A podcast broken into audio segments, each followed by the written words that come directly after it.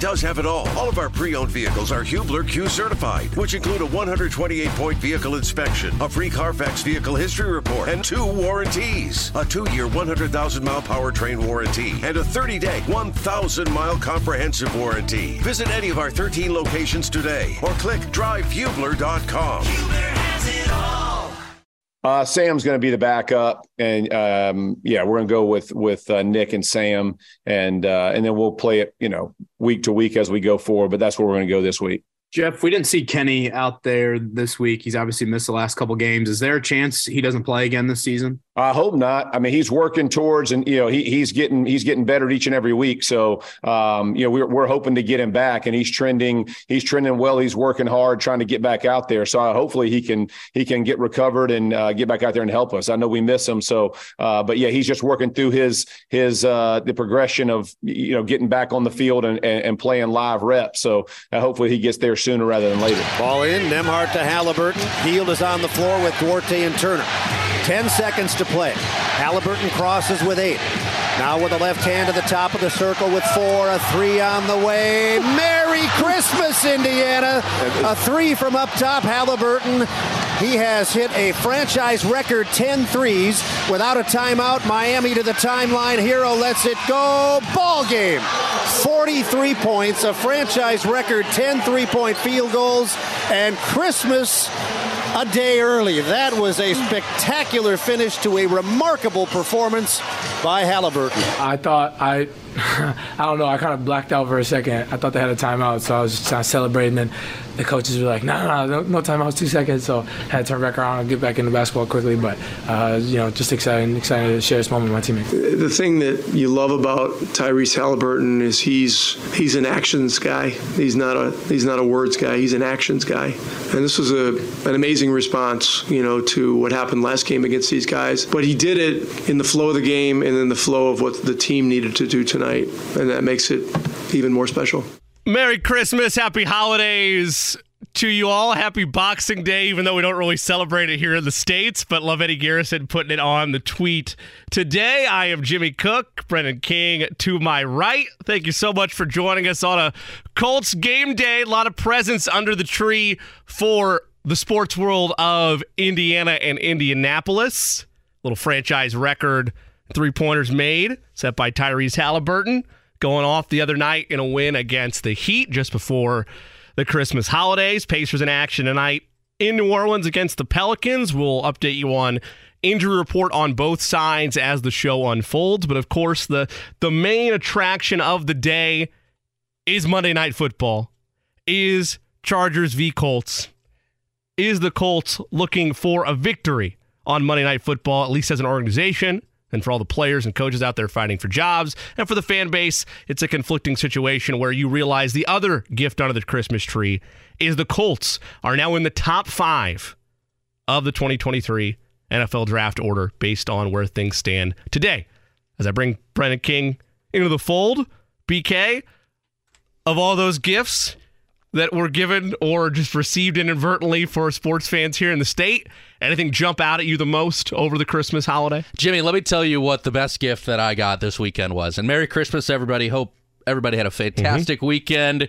I know I had a lot of fun. Was in Chicago. Drove home late last night just because we're so committed to this show, Jimmy. We are so committed to this show. Woo! Had the three-hour ride back l- late last night, but no, it's great to be back with Jimmy and Eddie. Uh, the best gift that I got was on Friday night. We had Indiana Sports Talk. I was doing scoreboard updates with the great Bob Lovell.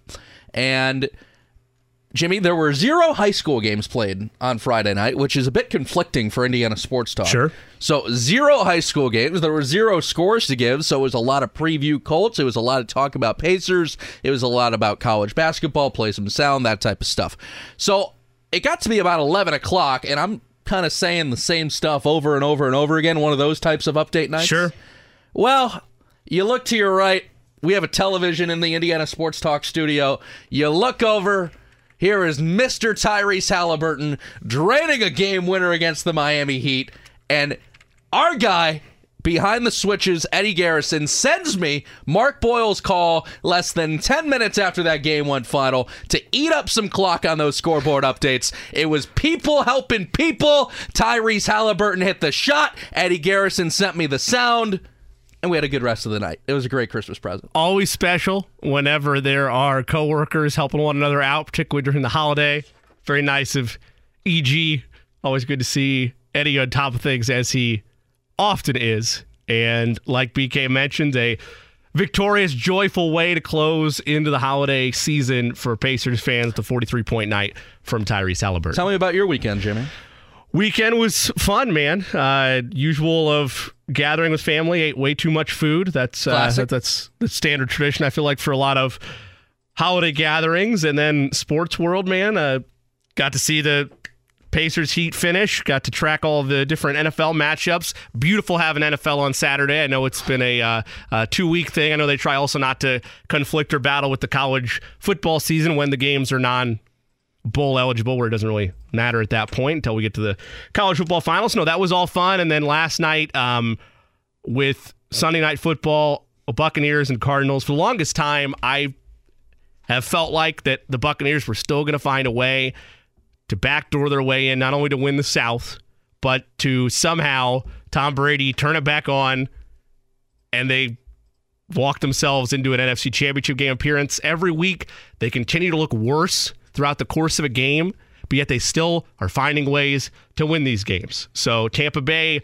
now, a phrase that I can't remember if we've taken a poll, the three of us, if we hate it or not, but Tampa Bay, in a way, back in control of their own destiny. They beat Carolina uh, this weekend, and they're in the playoffs. So even as bad as things have been in Tampa, there's that in my NFL synopsis. But the other thing, BK, the other gift is because I can only I can only entertain the idea of a Colts playoff appearance for so long. I can only joke about that one percent for so long.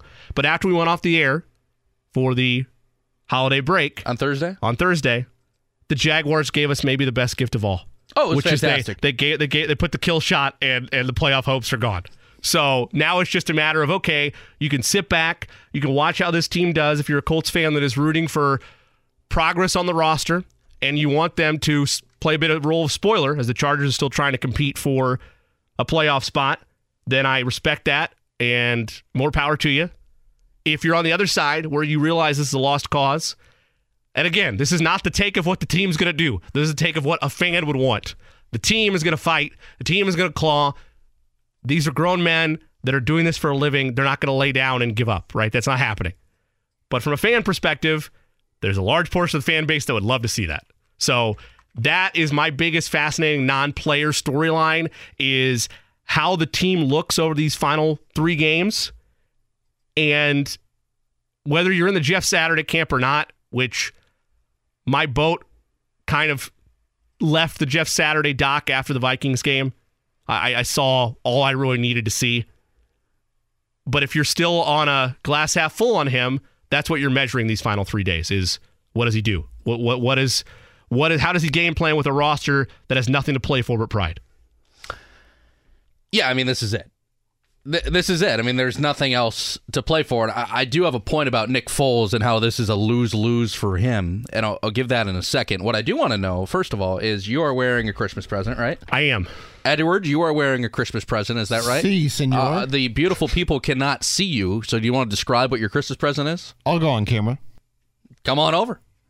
Co- Well, you got to model this, and then we will do the play-by-play. So Eddie is wearing a gray sweatshirt underneath what is a brand new Indiana Pacers number zero blue and gold Tyrese Haliburton jersey. Love Who- it. Who can we thank for that, Eddie? Mom and Dad. Yes. Yes. Fantastic. Well, was that your best gift, the Aaron Judge crown? Um, I got some new podcast equipment and some video games, so I, I you won't. I won't. Uh, th- there's, I, I always love T-shirts though. I'm always a big That's a fan good of graphic one, tees. Or just uh, you got uh, radio audience can't see it. It's a Aaron Judge T-shirt uh, with Roger Maris next to him. Judge holding the crown now as the AL home run king. But yeah, good Christmas. Uh, good on your end as well. And again, like BK mentioned, hope all of you listeners had a wonderful Christmas, happy holidays, and that you you enjoyed the uh, little time off there. Yeah, you know what? We took a run over to my Italian grandparents, and at 90 years old, my grandma, who is all of about four foot eight now, she does not really cook anymore, but she was able to muster up some strength, and she made a big pot of sauce. Ooh, And her homemade red sauce starts with some fresh Italian San Marzano tomatoes. You throw some oregano in there, a little tomato paste, and a couple other secret ingredients, a lot of garlic, a lot of onion, and you've got some good sauce. So she made a big bowl of pasta. I love it. We had a ham, so that was great. Got to see the family from Canada as well. Happy Boxing Day to you too. So I, I guess in a way I did celebrate Boxing Day because the Canadian family came down. But as I said, Jimmy, I think tonight and the rest of the season, because again, this is a week to week thing apparently, we might see Sam Ehlinger on New Year's Day against the Giants. We might see Matt Ryan on January 8th against the Texans. That's how it might go. Would you be surprised if that happens? No, just the way they're talking about it, the way that we continue to not get a straightforward answer of who the quarterback's going to be. And again, it's hard to get behind it because there isn't anything to play for but pride and for jobs. And for Jeff Saturday, I guess if he's still auditioning for a coaching role, the consensus would be he's not getting a coaching position outside of Indianapolis right now, a head coaching position outside of Indianapolis right now. So this is his best doorstep to do so and again, you can't really get into the mind of Jim Irsay. I understand it's tough, but it has to be just at least spoken into existence and talk about it for a second. Is what is he observing over these final three games? Because tonight, and you have two left. Is Jeff Saturday still like? I think Jeff Saturday will be interviewed, but is that a courtesy or is there still? Man, the guys really came out with a lot of energy and they played well, and that's because it because it's it's different there's not much consequence at this point, right? It's either Saturday is already in the doghouse of couldn't turn this team around, got handed the keys. A big task, by the way. It wasn't that was not a job that I think anybody would just jump in and take unless they really wanted an opportunity and it just felt right for them. And clearly it did for Saturday, but because they don't they don't look any different. Like initially after the Raiders game, I was like, all right, there's energy. There's like, juice. There, there's there, whatever you want to throw out toughness. They're, they look like they have a little bit more pep out there on a drive by drive basis. And outside of the Minnesota game, where a lot of fluky, like just some special teams magic and some other stuff happened there, the offense hasn't looked any better. I guess there's been stretches where you could argue the line looks a little better, uh, particularly Raimann and company. But outside of that, I just don't see anything different than what was here with Frank Reich. And I know that Jeff Saturday didn't bring in all new staff.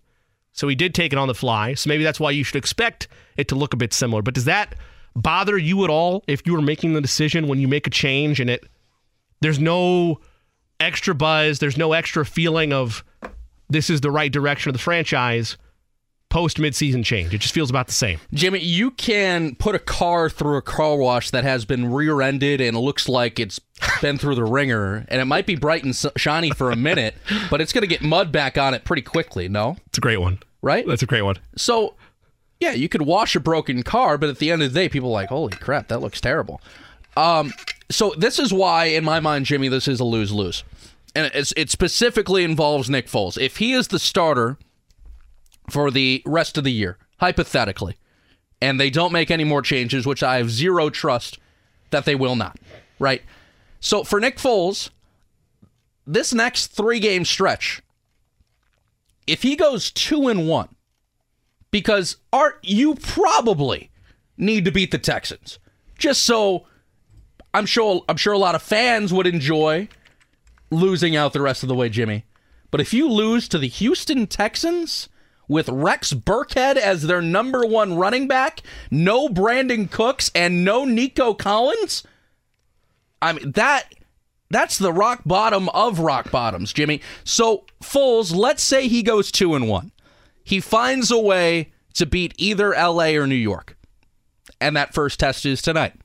He would probably cement himself as the best backup in the league if he goes two and one here. He would probably be the best backup in the league.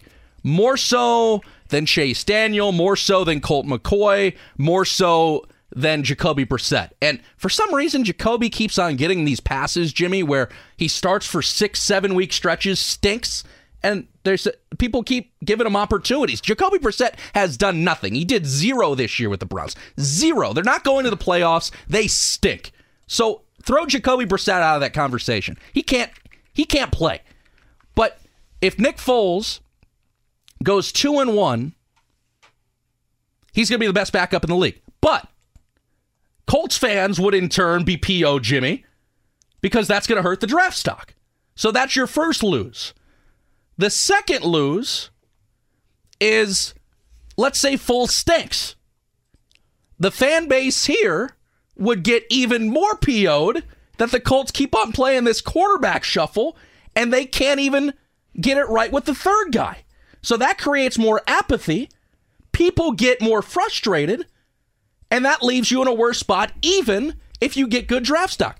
It's a lose lose because either Foles is going to be good, win you a couple games, and your draft stock gets worse, or Foles is going to be bad, you get embarrassed again potentially on national television, and apathy continues. So I agree with you, but the apathy thing has been prevalent and been a fear among the fan base and among pundits for the last four years as they continue to struggle in middle round and be a team that is either sneaking in on a wild card spot or being just competitive enough to in the division to make things interesting for a little bit and then fading. Like that's already here.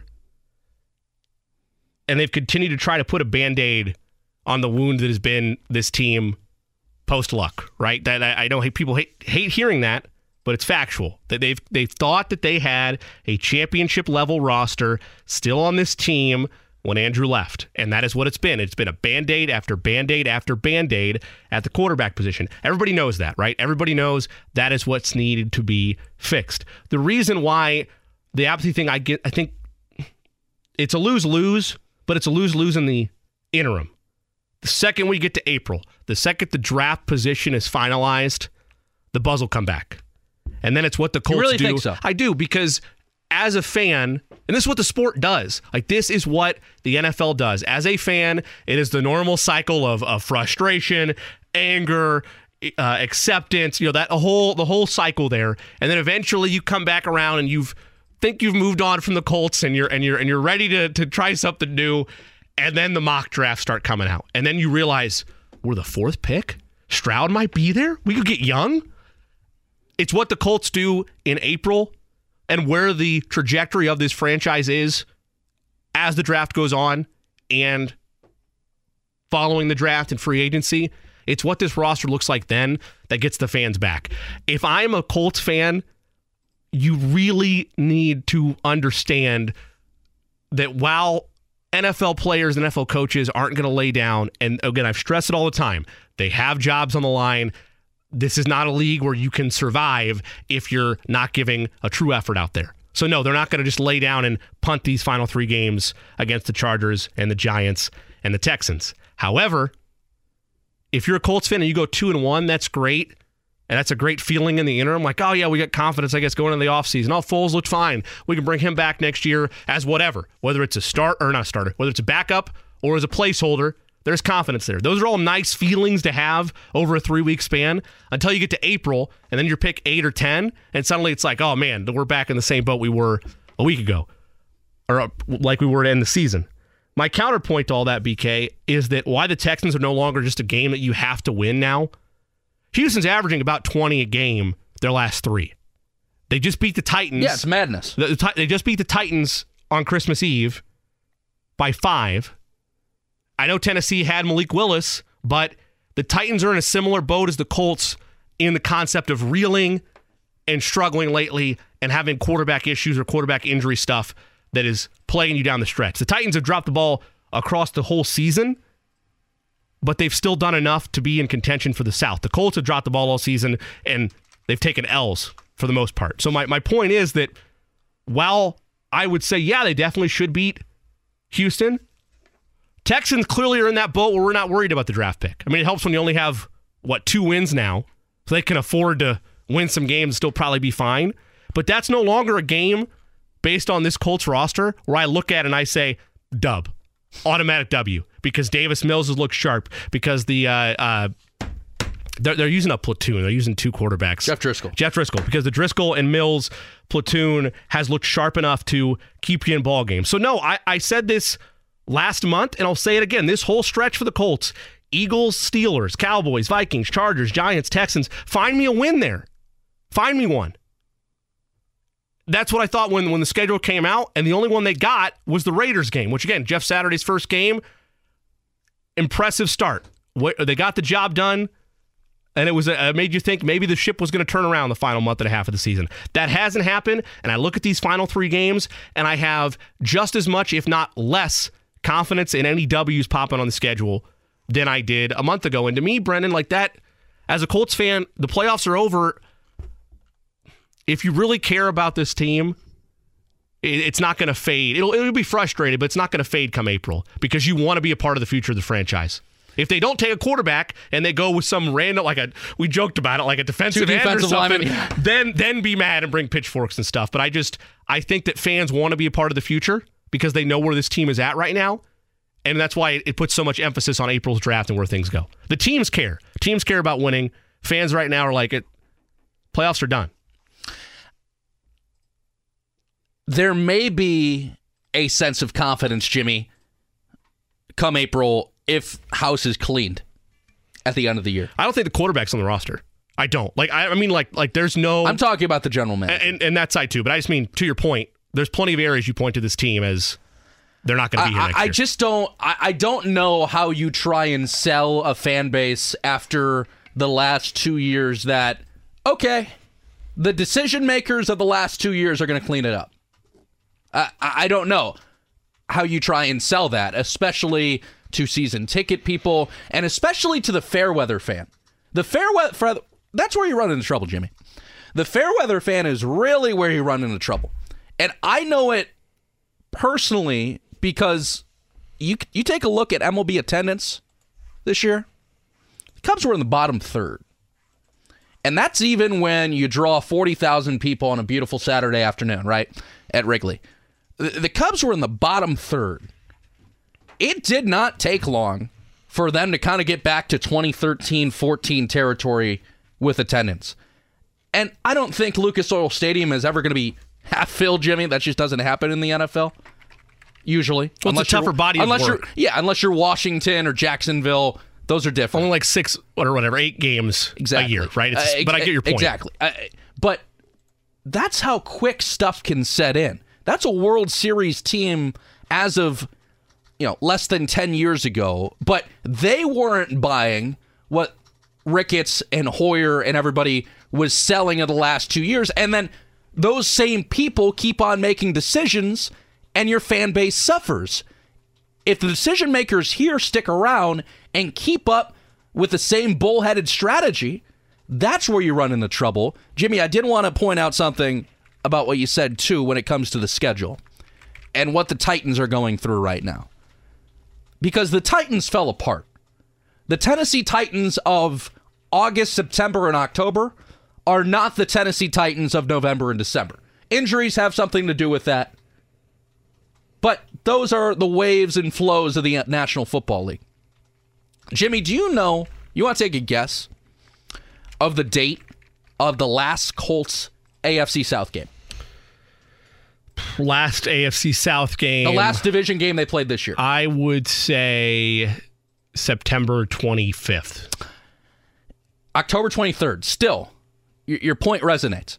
October 23rd. Since that point, here's what ha- here's what has happened since that point. By the way, you lose to the Commanders. That was Sam Ehlinger's first start. Frank Reich gets fired against the Patriots. Jeff Saturday's first game against the Raiders. The Philly game. Monday Night Football against Pittsburgh. The Dallas blowout. Bye week. The biggest comeback in NFL history against the Vikings. And now today, December the 26th, against the Chargers. That's a long time.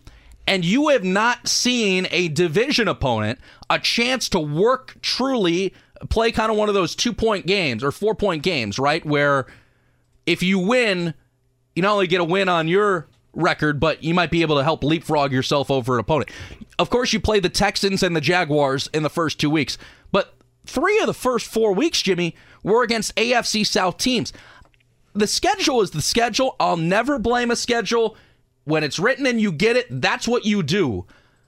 But Jimmy, that's unacceptable.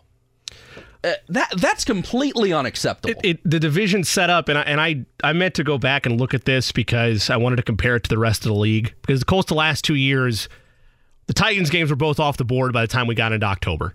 Like by the time we got to the end of October, the Titans games were already done. And, And- and that was just a helpless feeling. Right. Because at that point, you're not only having to rely on the Colts, which they should be able to do this as an NFL franchise, but you're no you're no longer relying on the Colts just to take care of business the rest of their schedule. You're needing the Titans to stumble and fall. right? You you've put yourself behind the eight ball already, and that is the blessing and the curse of having early division games.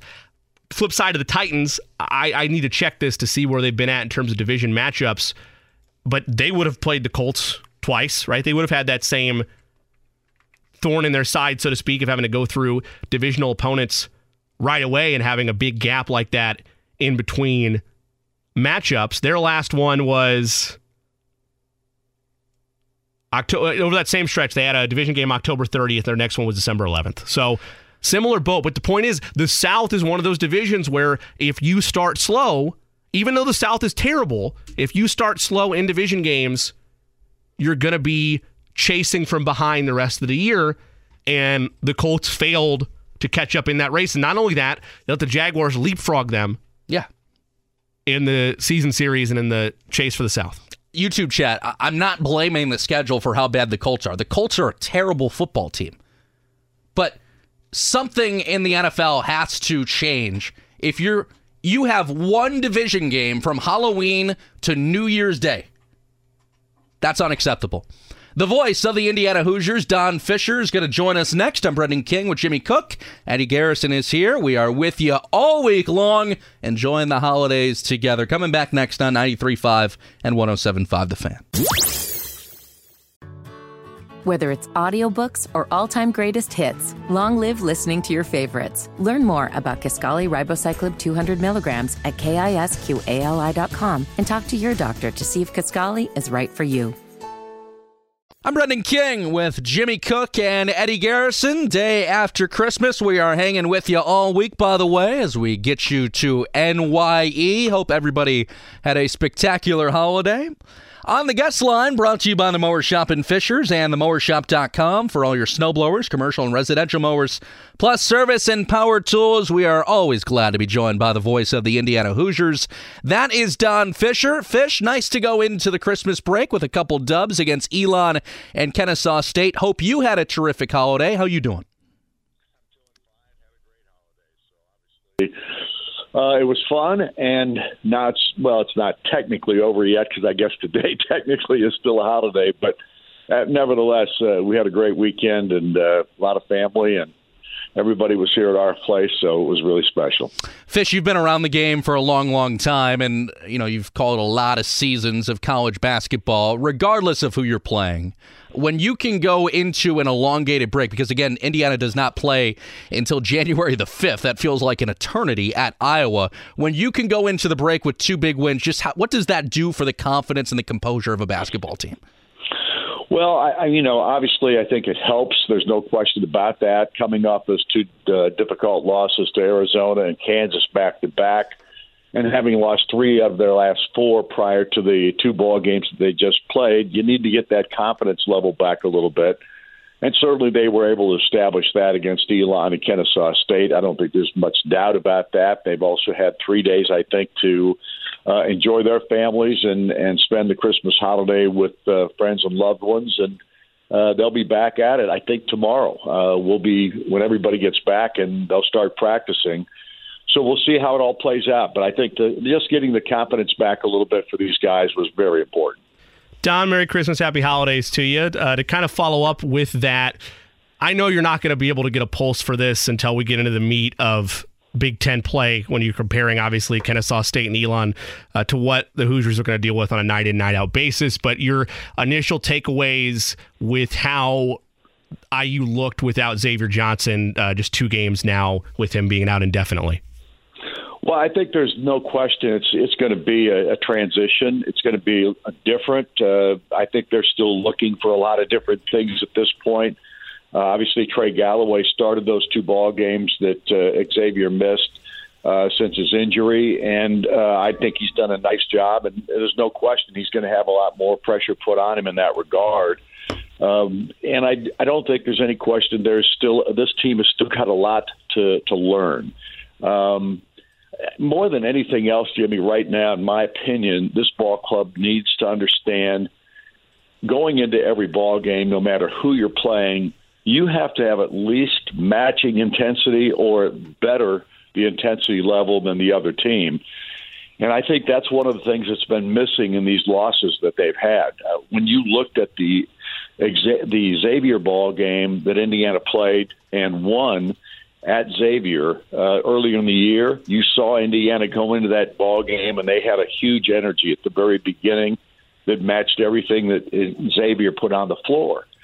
And I don't think we've seen that since uh, that contest. I, I think Indiana has. I don't want to say these guys are casual or relaxed, but there just hasn't been that same kind of an intensity level going into each and every contest. And when you're going to play in the Big Ten, everybody can beat you. And you've right. got to be able to go in there with that that kind of level of intensity we we're and focus all those kinds of things i guess those are the buzzwords that you use when you're looking for a ball club to to get tougher. But uh, honestly i think that's what's been missing from this team since that xavier game. I don't think they've had that same level of focus and intensity then, since then.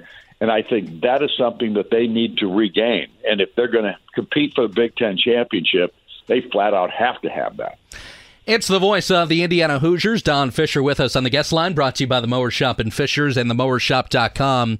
Fish, Kennesaw State, Tamar Bates really stepped up, led the team in scoring. Again, that was without Trayce Jackson Davis. He got the opportunity, but, you know, 19 points, that matches what he did against Nebraska. He had 22 points earlier in the year against Jackson State. What have you liked about his development as he moves into his sophomore season? I, I think he's more confident, and obviously he doesn't have kind of all the things that he was dealing with a year ago. Um, he'd lost an uncle. He he uh, he, he had a uh, uh, he had a girl that's pregnant and has a, his child. Uh, they he went through a lot of stuff last year, and of course he started out nicely, and then he kind of faded away for much of the rest of the season, and didn't really show the promise that he had throughout his high school career. He comes back this year. He's totally a different guy in the sense of how he's able to focus now, get ready to play. And he's had a, chip on his shoulder about showing people that he is the guy that everybody thought he was coming in after his high school career, which was dramatically good. So uh, I, I think uh, Tamar has really understood. He's grown up a lot. I think he's matured. Uh, and I don't think there's any question he's a better basketball player because he spent the offseason trying to improve the things that he needed to. Don, when you look at the Big Ten, I know you're going to, as you always do, evaluate it on a week by week basis, but this is always viewed as the, the, the standard bearer of excellence in college basketball. It's always viewed as the top or one of the top conferences. What have what has been your just big picture evaluation on the state of the Big Ten? Obviously, Purdue at the top of the top 25 and still undefeated, but just what type of Big Ten compared to years past that IU can expect as they get into conference play uh, next week?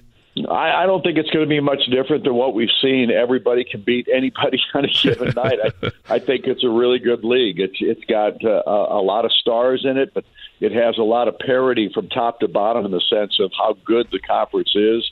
There just isn't anybody that you can let up on. Look what Northwestern did to Michigan State, yeah. that kind of a thing. So, uh, I mean, Penn State is a much better basketball program. Micah Shrewsberry's done a tremendous job there. Purdue looks like the favorite right now based on what they've done here in non conference play. I mean, what a terrific season they've had thus far under Matt Painter, who continues to to just uh, continually roll out really good basketball teams that uh, surprise people for whatever reason. Uh, apparently, they they don't think uh, the stock of Matt Painter deserves that. What I can't believe that they don't, but they don't, which is ridiculous in itself. But I just think this is a really good basketball league. I think they have great coaching. Uh, they have terrific players. Every year, every ball club seems to come up with a new guy that turns out to be special. And I, it's a great league, and it's just a fun league to be a part of. Because they've proven that they have been uh, vulnerable when they haven't played their best basketball. And let's face it, out of the last uh, five or six ball games, they've only had three or so that have been what we anticipated it would be. Fish, Mike Woodson had a media availability. I, I forgot what after what game it was, but regardless, he was asked that in the absence of guys like Trayce Jackson Davis and Xavier Johnson, the guys that are going to get playing time, especially the young guys, are going to be the ones that practice hard and show him that work ethic. Do you get a sense when you watch practice, and especially in games too, that a lot of the young guys are understanding more that the harder their play, the more time they're going to see the floor? I think there is that. I mean, the young guys, especially guys like C.J. Gunn and Caleb Banks, uh, that haven't seen as much playing time as the other two freshmen, and obviously Tamar Bates is just a sophomore in this ball club. Uh, I think the younger guys are figuring that part of it out. I think the number one thing of now is they under, have to understand how hard and how well they have to play at the defensive end of the floor first. That is Mike Woodson's MO. He wants defense first. The other stuff is the fun stuff, the scoring and all those kinds of things. And uh, if you can't play the defensive end of the floor, your playing time is simply going to be limited. And I think they do understand that, especially the freshmen and the and the younger guys that haven't played as many minutes uh, going into this season. And uh, that's all part of learning, and that's all part of the growing process as a college basketball player. Especially when you're at a place like Indiana, where defense has always been one of the things that everybody's talked about first, generally speaking, and I would say that in the absence of Tom Crean's era, because of course he was very much an offensive guy first, um, and always his teams were very good offensively, sometimes a little question mark defensively. So, and I, I'm not sure that they were much better in the Archie Miller era in regard to those scenarios as well. So, uh, right now. I think this team understands defense is the first priority, and if they can't play good defense, they're not going to play. Don, I know you might not know the answer to this, so if you do, you can just you know give me. I, I don't know, Jimmy. I haven't got a chance to ask that question. It's totally fine. But obviously, it seemed like precautionary reason just holding out Trayce Jackson Davis against Kennesaw, Kennesaw State and Elon. Um, is that the is that the understanding amongst IU that it's just it's an extended absence? I know he's dealing with the back, but just let him rest for a little bit, and then hopefully he's available once we get in the meat and potatoes, the Big Ten. Yep, I don't think there's any question that that's the scenario they're dealing with right now. I don't think anybody thinks that this is a long term issue uh, in regard to his back problems, whatever they might be. I think uh, there's just a precautionary scenario that they're taking place at this juncture because if it's going to be something that becomes chronic, that's the last thing you want. Uh, it's going to be a problem all year long. And I think throughout this period, even this two week period where they're not playing games, they're just going to be practicing I think he's probably going to be limited there too, uh, unless he shows that he's fully ready to go. I think right now that's the mo- biggest concern that this team has. They've got to get him back healthy again. Don Fischer, the voice of the Indiana Hoosiers, taking some time with us. IU gets set to take on Iowa. That's on January the 5th, a little Christmas break and New Year's break for the Hoosiers. Don, hope you had a great Christmas. Enjoy the holiday season. We'll talk to you soon. Thanks, Fish. Thanks, guys, for having me. Appreciate it. See Thanks, ya. Fish. Voice of the Hoosiers, Don Fischer on the hotline, brought to you by the Mower Shop in Fishers and themowershop.com. Brendan King, Jimmy Cook. I saw it too. Are we waiting until the break, or do we want to? Do you want to do it now? D- am I the only one that? There's some breaking news on? that came across the line. It's not Colts related though, but why it's breaking I, news. The world of the NFL. Why did I not got get a notification? I don't know. Your Eh. phone sucks. Eddie, do you want to? Do you want to drop it? No, we're gonna do it after the break. All right, all right. We're gonna do it after the break. Big I- news. I wait. Oh, uh, yeah. There it is. There you go. We're gonna do it after the break. Brendan King, Jimmy Cook, Eddie Garrison. Breaking news next on the fan. Whether it's audiobooks or all-time greatest hits, long live listening to your favorites. Learn more about Kisqali Ribociclib 200 milligrams at kisqali.com and talk to your doctor to see if Kisqali is right for you. Well done, Mr. Garrison. Edward, would you like to break the news from the command center? I wait. I dang it! I forgot the sounder. Uh, but it is official. Official. The Denver Broncos have announced now that they have fired Nathaniel Hackett as their head coach after not even a f- completion of one year. Couple things. First, there were a handful of blunders early on, and particularly the clock management side of things for Nathaniel Hackett very early with this team. Um, correct me if I'm wrong. This was his first head coaching opportunity. Yep. Um, I didn't love the hire to begin with, but whatever. That Broncos going to do what they do. This is great that they have a scapegoat they can put all this on. The larger issue, and while they are a flawed team in general, the way that they've been put together, is Russell Wilson, and they can't cut him. They can't Broncos do country. it. Let's ride, exactly. baby. They can't do it because if they cut him, it is a like 107 or 124 million dollar cap hit next year. They they are trapped. Dead cap. They are trapped reasonably at least until 2026, unless $49 million is comfortable against the cap, at which point 2025 is the earliest they can do it. They have numbers of 107 and $85 million that would hit the cap if they were to part ways and say, ah, we're, we're done with you. So they're they're screwed. Like they, they Denver, unless Russell Wilson gets a resurgence this offseason, they're toast. They gambled, which there are people in this not I'm not saying like hosts, but there were fans and a pulse of the fan base that wanted Russell Wilson here, that wanted him under center for Indianapolis to be the next quarterback of the Colts. Did they have the assets to actually get that done? Uh, I don't really know if they could have matched what Denver gave up. Probably not. But Denver lost draft capital, and they're trapped now with a quarterback that looks a shell at best of what he was in Seattle. So, look, it it's it sucks for Hackett. Did he make mistakes over the course of the year? Definitely. But when you're a franchise like Denver that has won championships, that has a championship pedigree, that sold to their fan base, this is the year we're back because let's ride, baby. We're riding with Russell Wilson. And then it bites you in the butt. Somebody had to go. Not surprised Nathaniel Hackett at all. It should be the rookie head coach that goes as opposed to the guy that's won a Super Bowl. Sure. I think you give him the benefit of the doubt.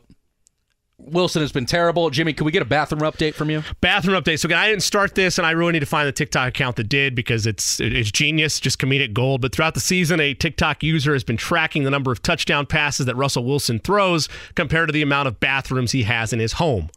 He has 12 bathrooms in his home, and over the weekend, he threw his 12th touchdown pass. So it either ends in a tie between bathrooms and Russell Wilson, or he's able to rise above it and throw more touchdown passes than he has bathrooms in his home over the final two weeks of the season. So there's your bathroom update today, this week, and that that's what it is in Broncos land. That that's it. I mean, there's nothing like you talk about gambling on band aids or gambling on options. Look, I did I think I did not think Russell Wilson was going to be this bad. Like, do you know? Do you know BK? The audience knows I'm a Chiefs guy.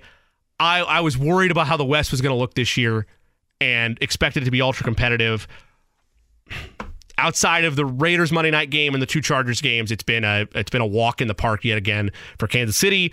And Russell Wilson again just looks like a shell of himself. That team has some good weapons at wide receiver, but at the end of the day, not a big threat in the running game. Uh, Patrick Surtain's the best Well- best corner in, in football. You could argue. I mean, he's phenomenal. Um, Patrick Surtain in second, uh, but outside of that, they're not a good football team. So you have to get rid of somebody. You can't cut Russell Wilson. The financials of it are too insane. Hackett's who goes, and that's just that's life in the NFL. You know, it's fitting on Boxing Day that a head coach that probably can't be a head coach in the Canadian Football League gets canned.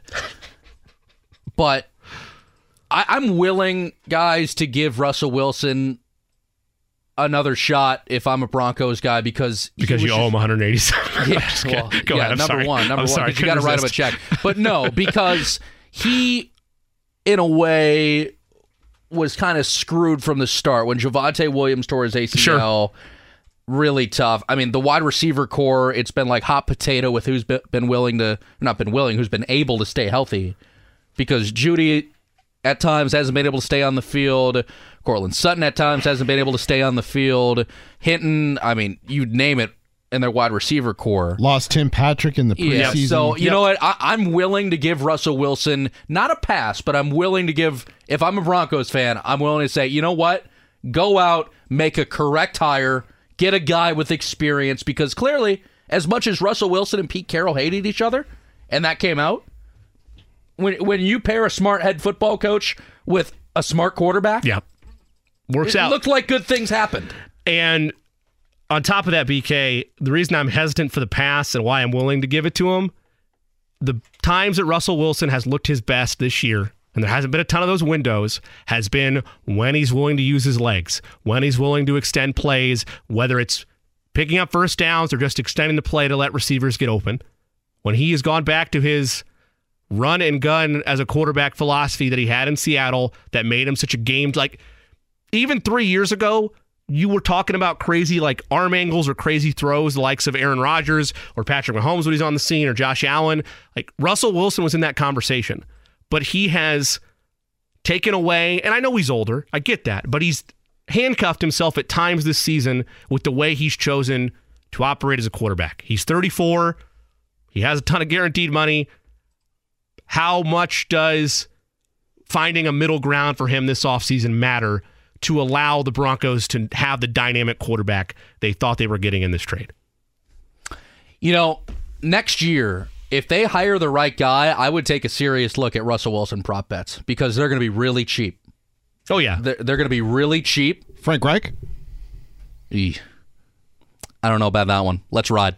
Uh, coming up next, the PA voice of the Indianapolis Colts and the guy that does a terrific job covering the team, JJ Stankevitz. Instead of getting his voice ready for his third down calls, he's going to jump on with us.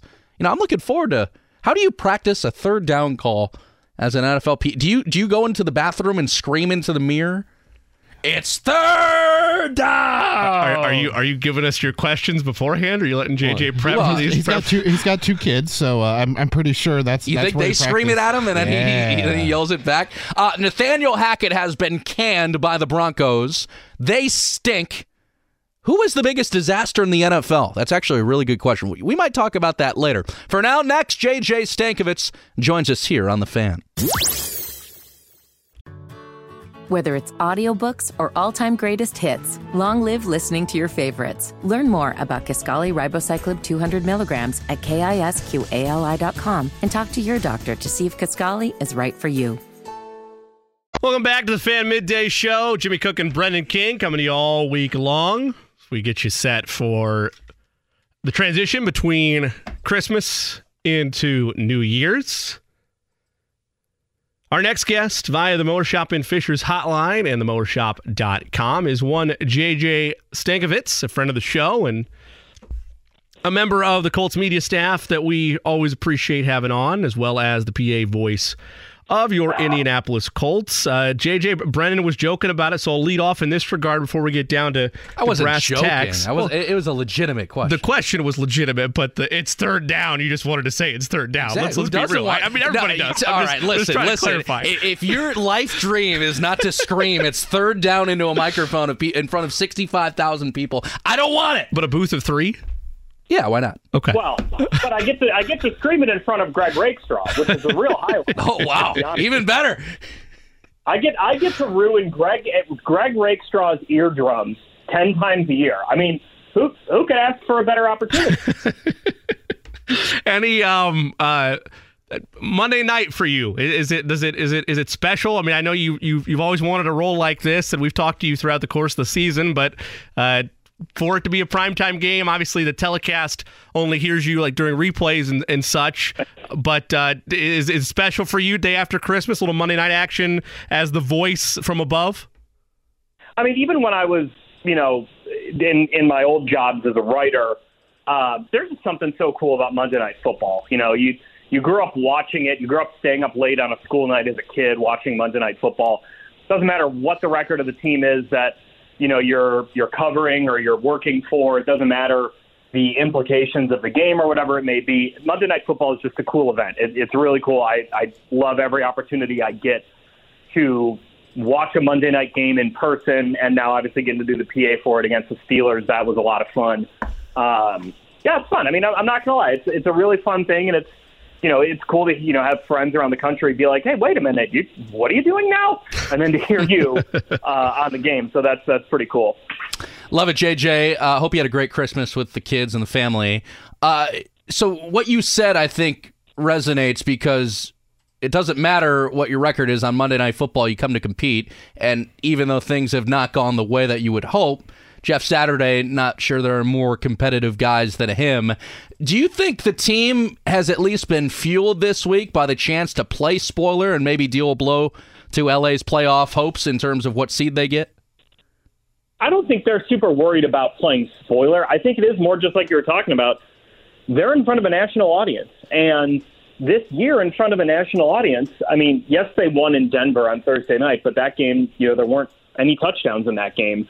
It was not exactly a showcase for the the Colts offense. Then you go and you lose to Pittsburgh on Monday night at home, and then you go to Dallas, you give up 33 points in the fourth quarter on Sunday night football, and then in a national standalone window against Minnesota, you give up the biggest lead in NFL history to lose. I mean, the, the guys on this team, their pride has really been challenged this year by their performances in these national spotlights. And it's something that, you know, players have talked about. You know, Zaire Franklin has said it multiple times like, hey, anytime we get a chance to do this in front of a national audience, we know we want to put on our best effort because everyone's watching. And you don't want to get embarrassed in, in front of a national audience. That's just not something that any of these guys have any interest in. So th- there is a lot of you know challenges to pride, especially now that the Colts are officially eliminated from the playoffs. Um, you know, hey, you want to go put on a good performance when it's it's Monday Night Football. You absolutely do, and this is the Colts' final chance to show the rest of the country that hey, you know, we're we are better than the last couple of times we've been in prime time. JJ, both from the accepted answer, which is that obviously these guys want to win. They're fighting for jobs. They're fighting for opportunities next year. Jeff Saturday is arguably in an ongoing audition uh, in that head coaching search that will ultimately occur when the season ends. But but switching gears to the players, what does Nick Foles add in terms of comfortability and measurability for this offense is they, they're trying to to make a good impression, but also close the year strong and and get a couple of wins here down the stretch. I think the big thing is arm strength. Even going back to training camp, um, it, it was pretty clear that Nick Foles has the, the strongest arm in that quarterback room.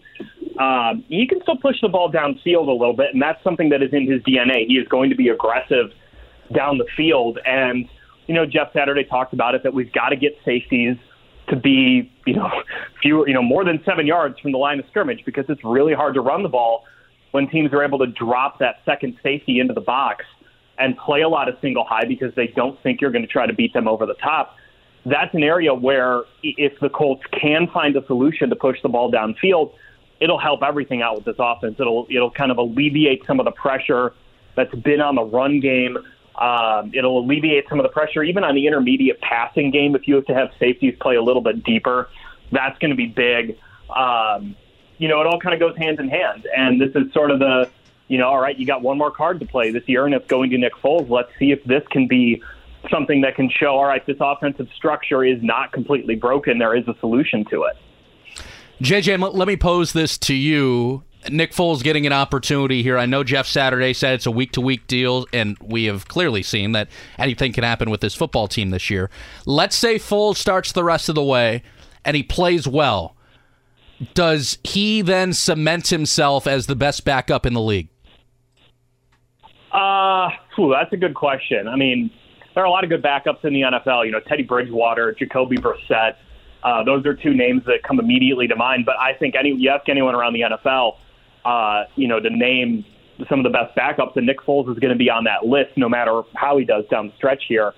Um, just the, the veteran presence he brings, the gravitas he brings. I mean, everyone who has played with Nick Foles, even if you haven't practiced with him a whole lot, they know what he did in the Super Bowl against the Patriots. They know his career of coming off the bench and having success and putting his guys in the, the best position to succeed.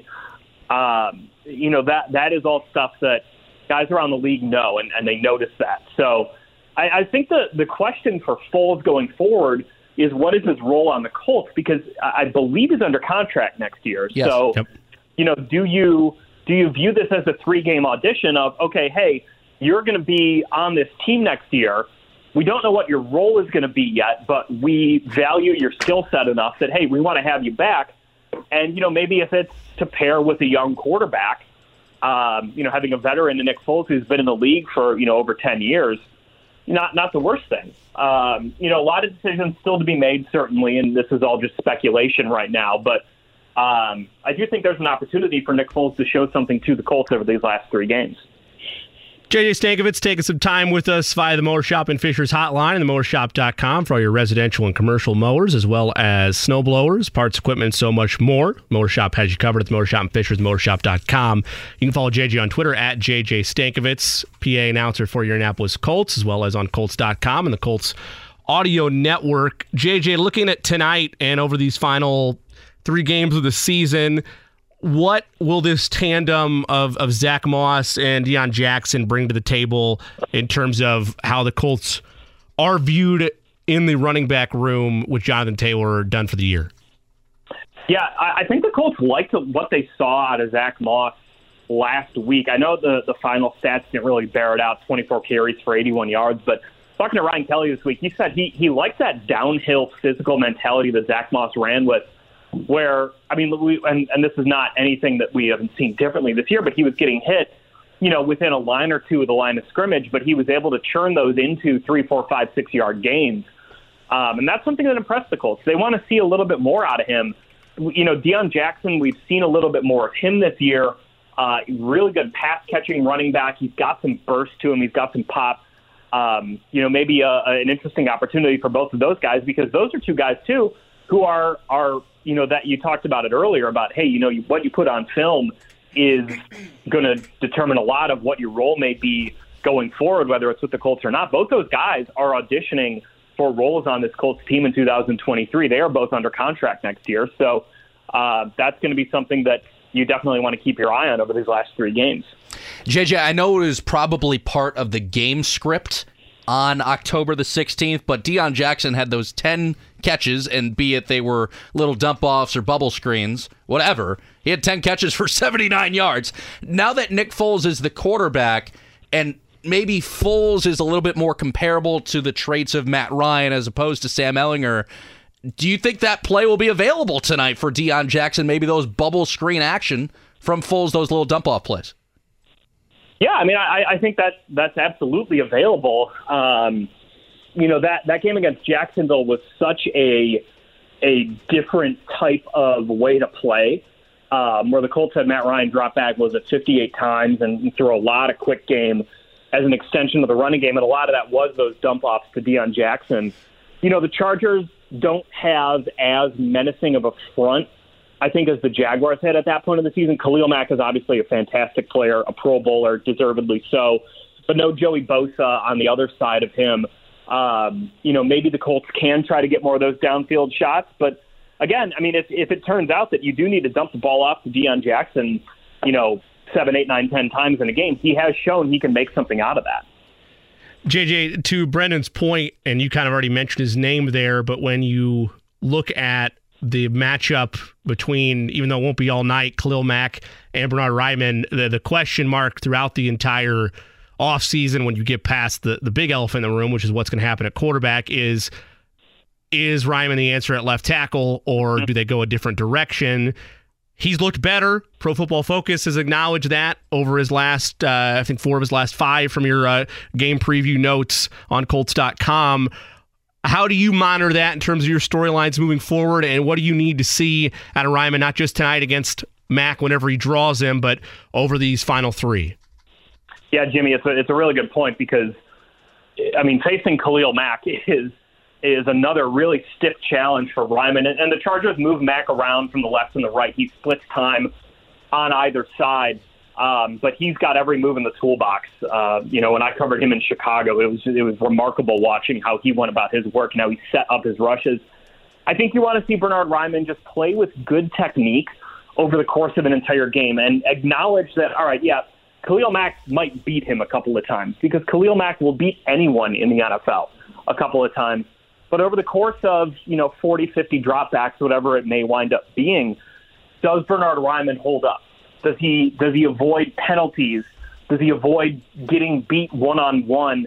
You know, a significant number of times, and you know, how does he do in the run game? He, Bernhard Raimann's been pretty good in the run game too, in addition to how he's been in the pass game.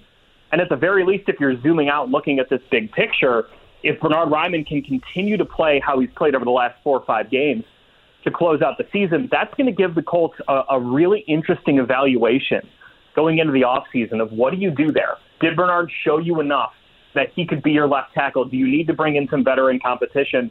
If someone falls to you in the right spot in the draft, do you still go out and get that person?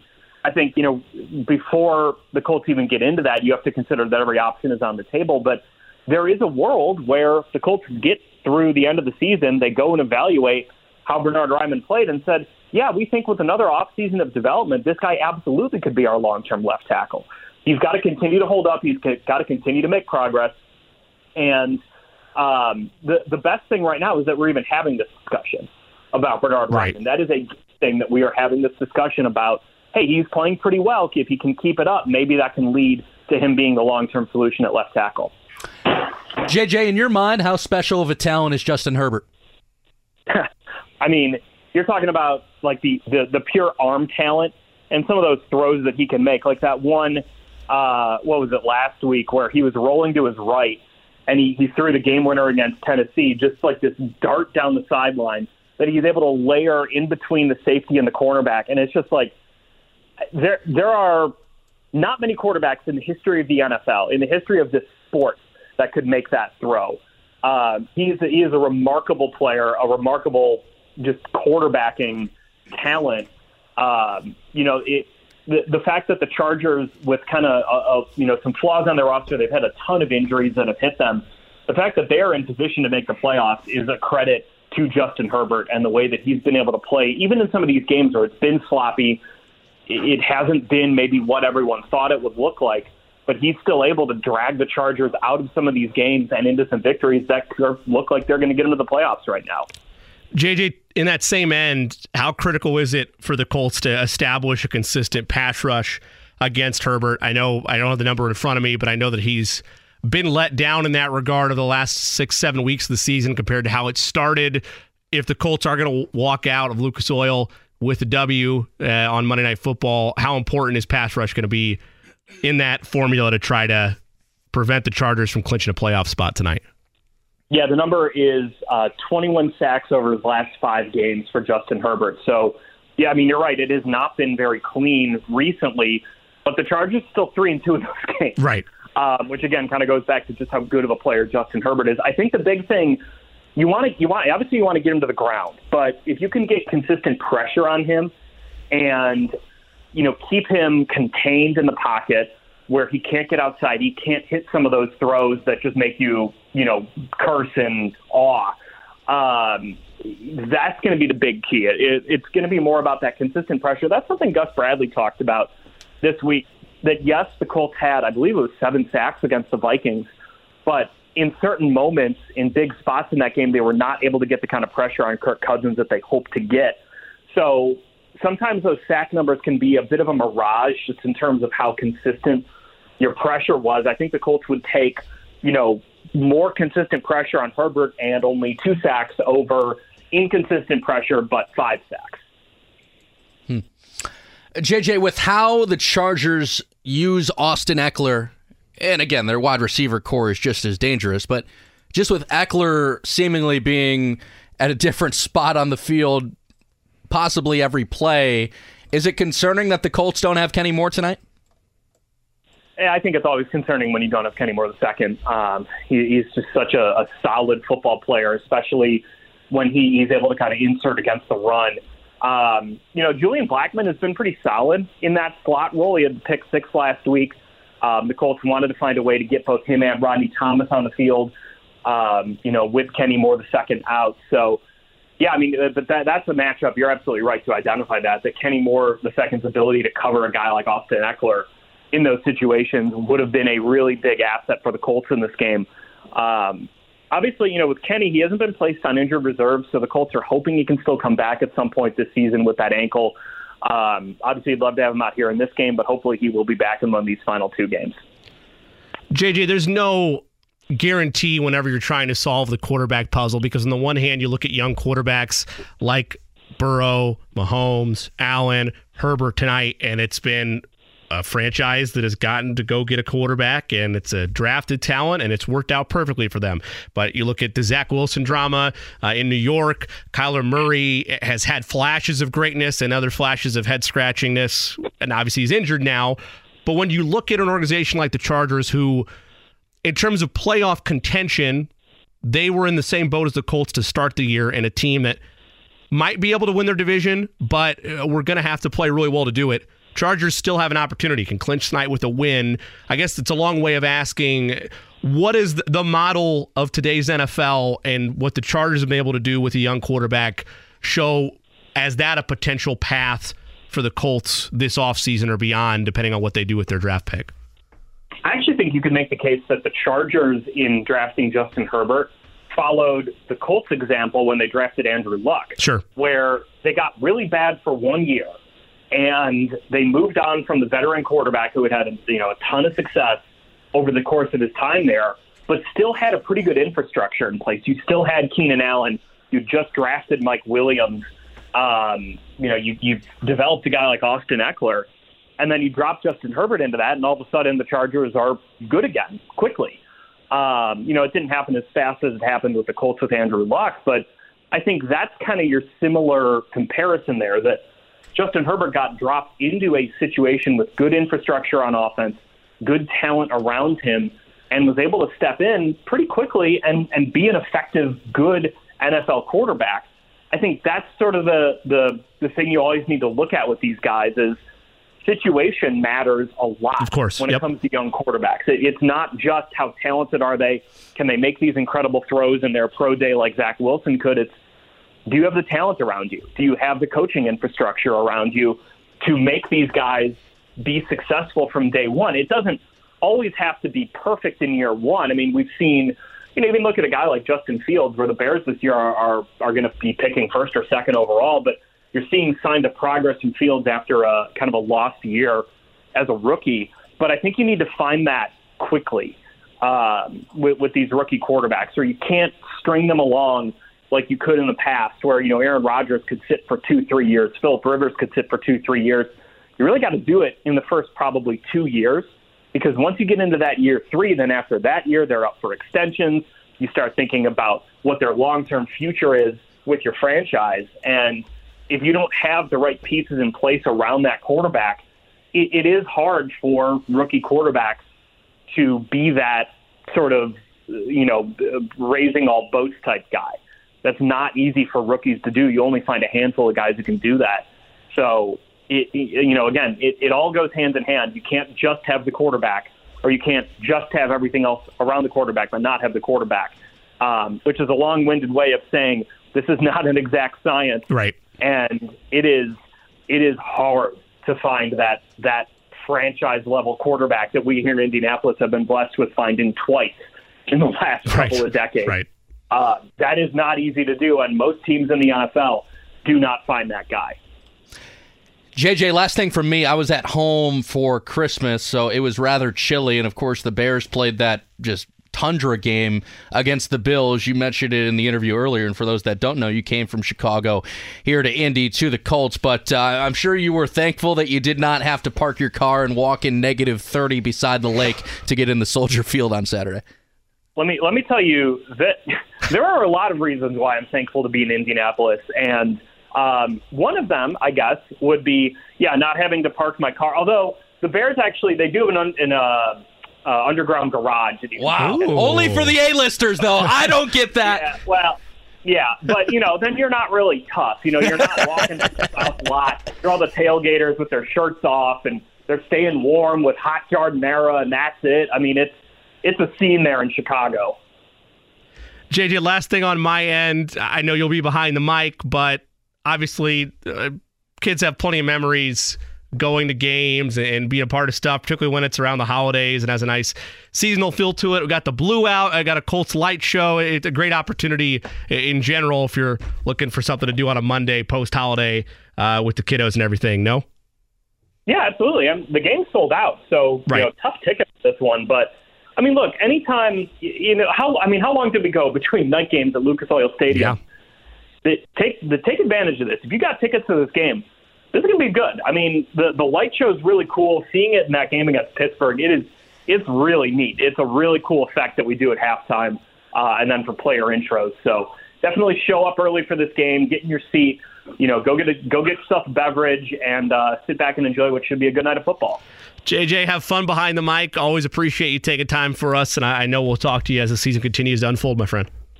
All right, happy Boxing Day, guys. Happy, Boxing, Day, baby. JJ. Yes. JJ Stankevitz on the hotline, brought to you by the Mower Shop in Fishers and the mowershop.com. You can follow him on Twitter at JJ Stankevitz. That's at at JJ S T A N K E V I T Z. Making some time for us on the Mower Shop and Fishers hotline. I love it. Boxing Day. Boxing Got Day. to- I, got I didn't know if we get a reference outside of us. Yeah, I got to see the Canadian family this weekend, so all good, man. Indeed. Indeed. Well, breaking news of the day, not Colts related. Nathaniel Hackett out at We- Denver. Can we get the Vikings air, uh, horn for breaking news? I, I think we need. We've had like breaking news three days in a row here. We we we So- we, have dropped the ball. We need to we need to have some type of sounder. But, but so that's the number one breaking news of the day in terms of the NFL, and then of course game day for your Indianapolis Colts as they take on the Chargers. Like Brennan said, trying to play the role of spoiler. Chargers can clinch tonight with a win. Also, game day for the Sirs. So I was about to segue. I didn't know if that's what you were going on the mic Oh, for, if you were going for. Indeed, it is a game day for the Sirs. Sirs Pelicans taking place tonight at what Smoothie King Center, Smoothie King Arena. Oh yeah, Smoothie King Doesn't Center. doesn't Boyle love that name? Yes. He always talks anytime they're down there. Yes, yes, yes. I'll tell you what, Mark had you know, Mark is masterful at what he does with radio play by play, which is not an easy task, man. It's a, it is turning into a lost art. There's no doubt about it.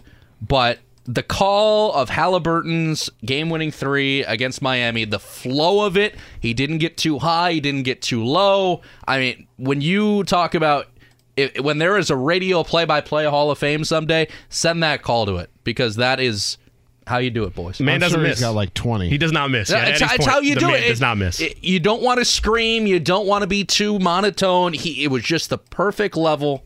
Really, really good. We are going to talk Pacers, but not with the great Mark Boyle, though we do hope to have him on soon. But we switch to the world of on the beat for the Pacers as a friend of the show, Scott Agness. Going to take some time with us next. We get you set for Pacers Pelicans and also look back at that historic performance from Tyrese Haliburton and the Pacers win over Miami last week. Scott Agness comes to the Fan Midday Show next on the Fan. Whether it's audiobooks or all-time greatest hits, long live listening to your favorites. Learn more about Kisqali Ribociclib 200 milligrams at kisqali.com and talk to your doctor to see if Kisqali is right for you. Oh, in Boston and Miami, this was playing for the away team. Pacers back to back dubs on the road. Road trip finishes up tonight against the Pelicans, but maybe the Zion Williamless less Pelicans. Zion Williamson is doubtful, per our guy Scott Agness, who joins us now from Fieldhouse Files on the hotline brought to you by the Mower Shop in Fishers and themowershop.com. Scotty, good to have you. Aaron Nesmith and Jalen Smith questionable for the Pacers, but for New Orleans, a little bit more concerning. Brandon Ingram already ruled out, as was Herb Jones. And as you said, Zion Williamson doubtful. How does that affect this game? Yeah. Good afternoon, guys. Good to be on with you, first of all. But yeah, that that changes kind of the feel of the game, right? Many in around the league want to maybe perhaps insert Zion Williamson into an MVP conversation, both with the way he has been playing with New Orleans being atop the West for much of the first 30 games here of the season. So without them, first of all, the interest level much different, certainly, I think, because the the allure that is Zion, the, his uniqueness. But then that changes kind of that, that feel of the game when you remove their leading score and um, makes things a little bit more interesting for a Pacers team that is playing well, coming off two big road wins, and uh, has a mostly clean bill of health here uh, as we enter the new year.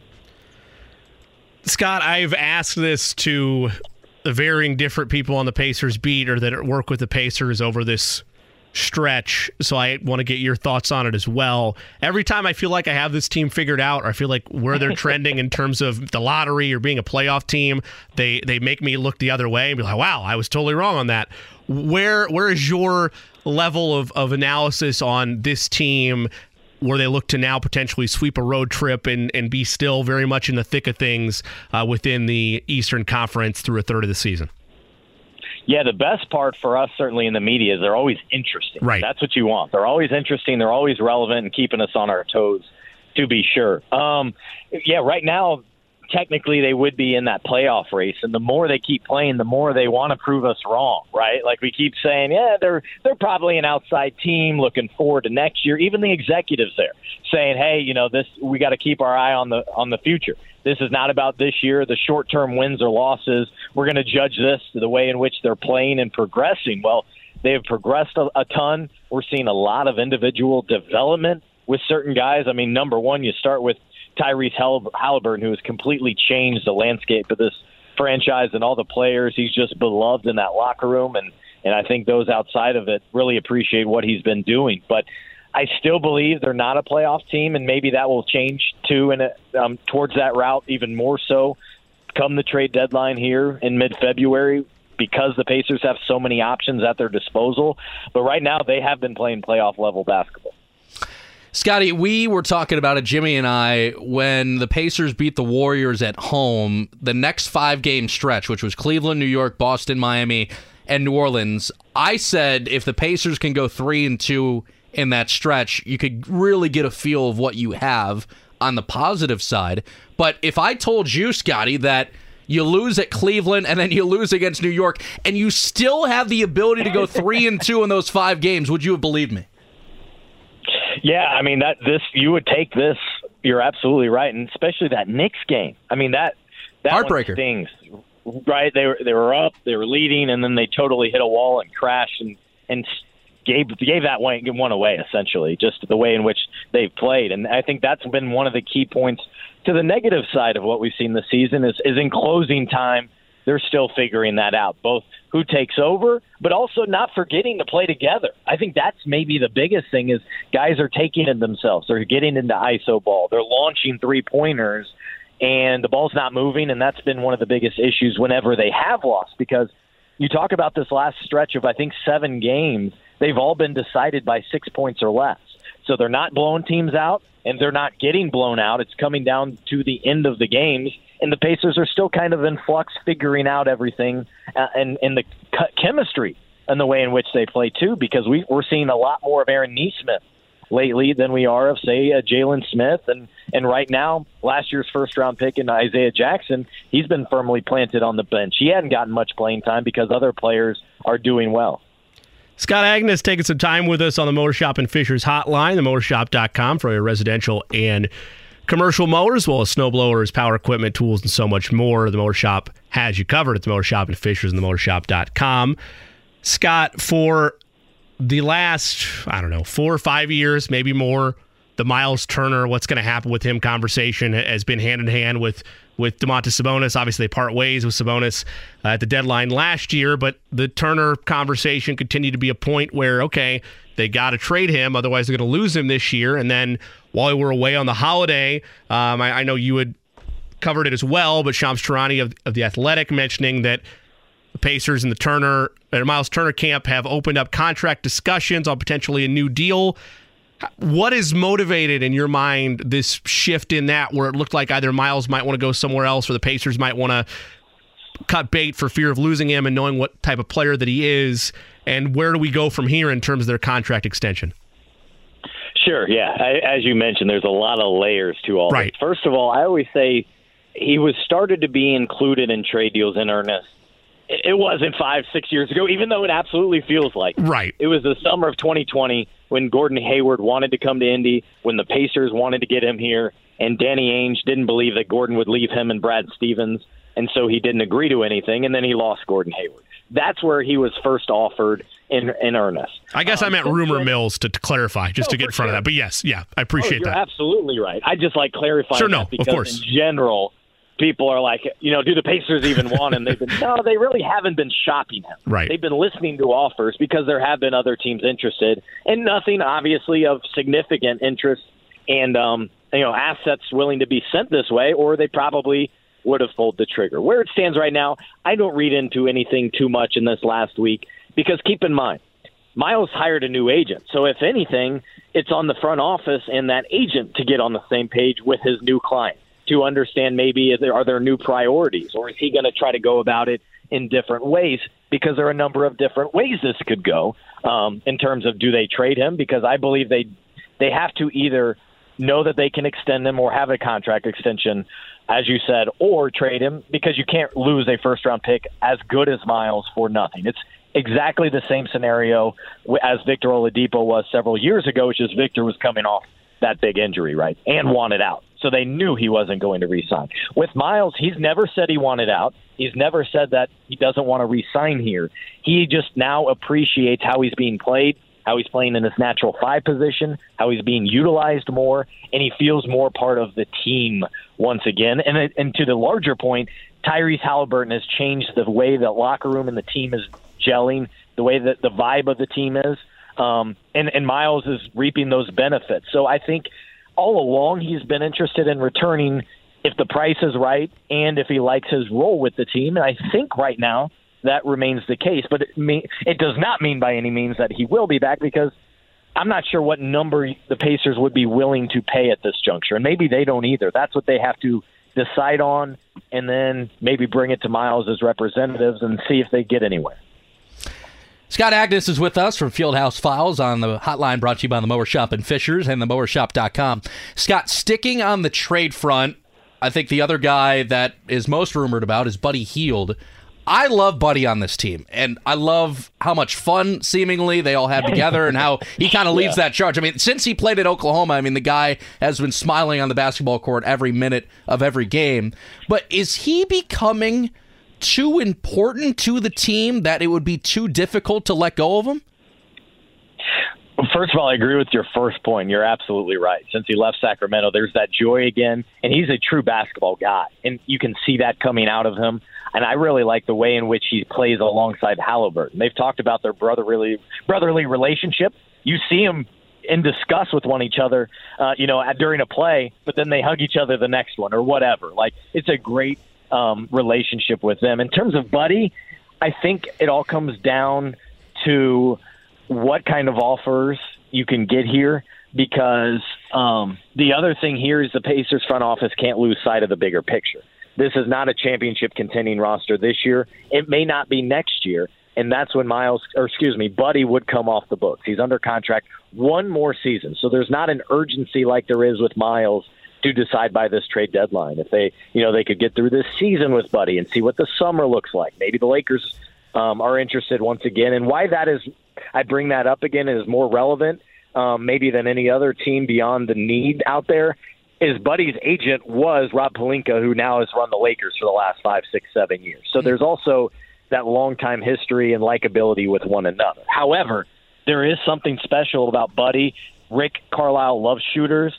He likes the way in which Buddy plays, and I think the other thing he has been stressing about Buddy and all of his players is let's not let's not get down on maybe what they can't do. Let's highlight and praise what they they are doing, how they are contributing. So there are times when Buddy's defense is not good, or it's it's not what they need.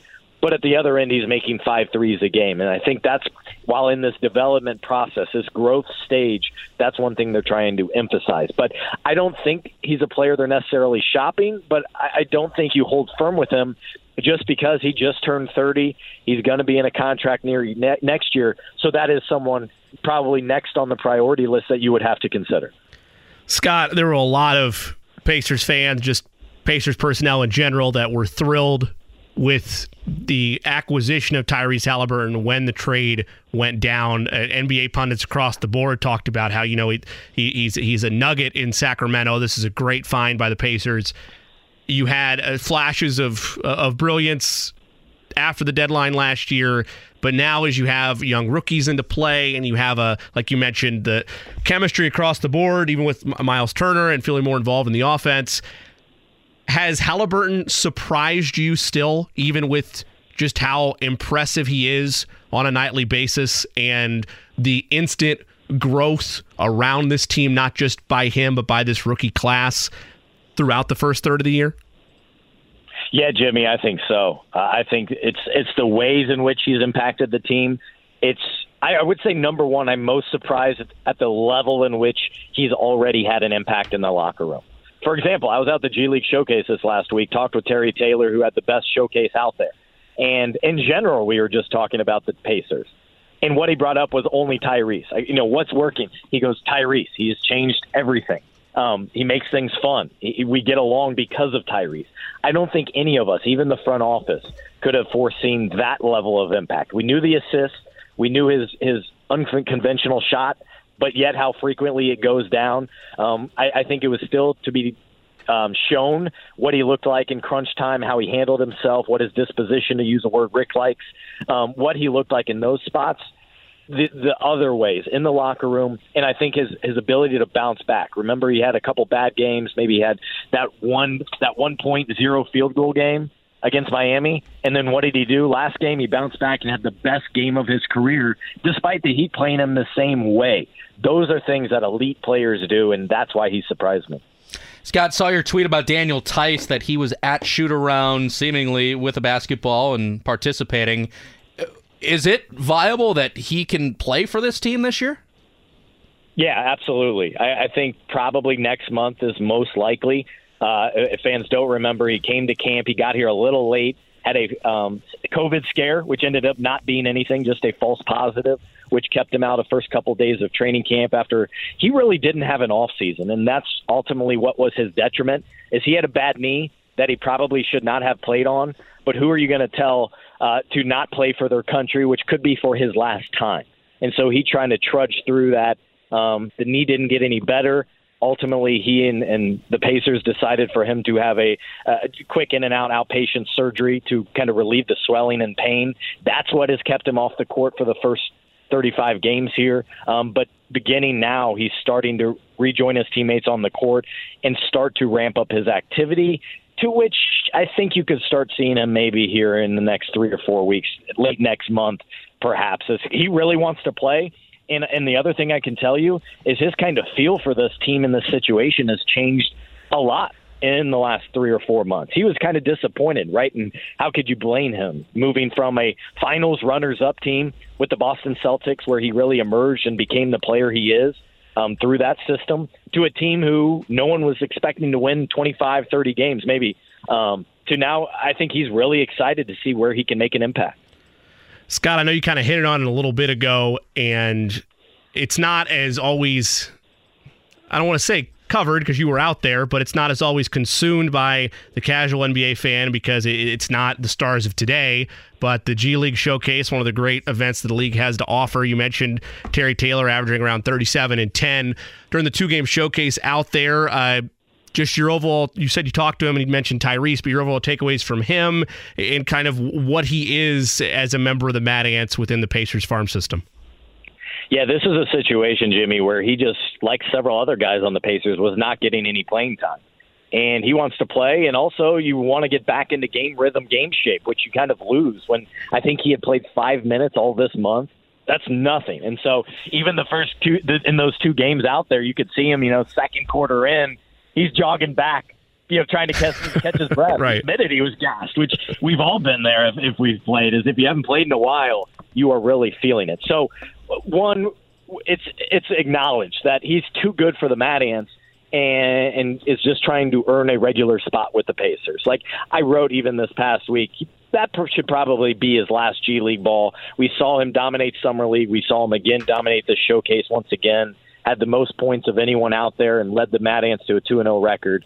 Um, but that's a good opportunity for him and others. We saw it two weeks ago with Chris Duarte coming back from injury. He was able to play a couple games with the Mad Ants and find that game rhythm shape and really get the mental side of that ankle injury beyond beyond him before coming back with the parent company and the Pacers. But the, for fans that may not know, the showcase is huge in terms of a lot of trades first being discussed, almost really every team has executives out there. The Pacers' entire, basically, you know, top 10 front office people were all out there, both looking for guys for 10 days, um, evaluating rosters maybe for the summer.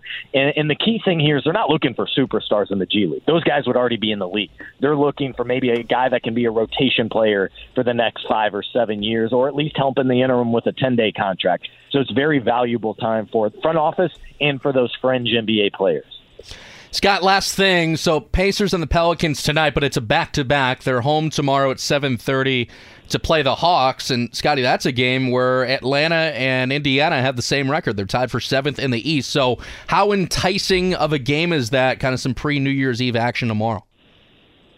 Yeah, I love it because of the multitude of storylines too beyond what you just referenced. I mean, you got Nate McMillan coming back, which is which I always enjoy. You got the Trae Young for those that like offense see what he, he's able to produce um, against the Pacers. You got the Just, Justin and Aaron Holiday, who are both part of that Hawks team, and then for the Pacers, they've they've exceeded expectations on back to backs. Um, they've done really well in those tough situations, which is another area they have surprised me this season. Maybe it's fresh legs or or or, or inexperience where they don't know any better. and just come out and play hard. So um, it's an important one for them tonight, first against one of the best teams in the league, and then to see how they respond tomorrow against the home fans, which which certainly provide a boost at the Fieldhouse. Scott Agness from Fieldhouse Files. Scotty, we appreciate the time. Hope you had a great Christmas, man. We'll talk soon. You bet. I appreciate it. Thanks, guys. Scott Agness on the hotline brought to you by the Mower Shop in Fishers and the mowershop.com. Pacers and the Pelicans tonight.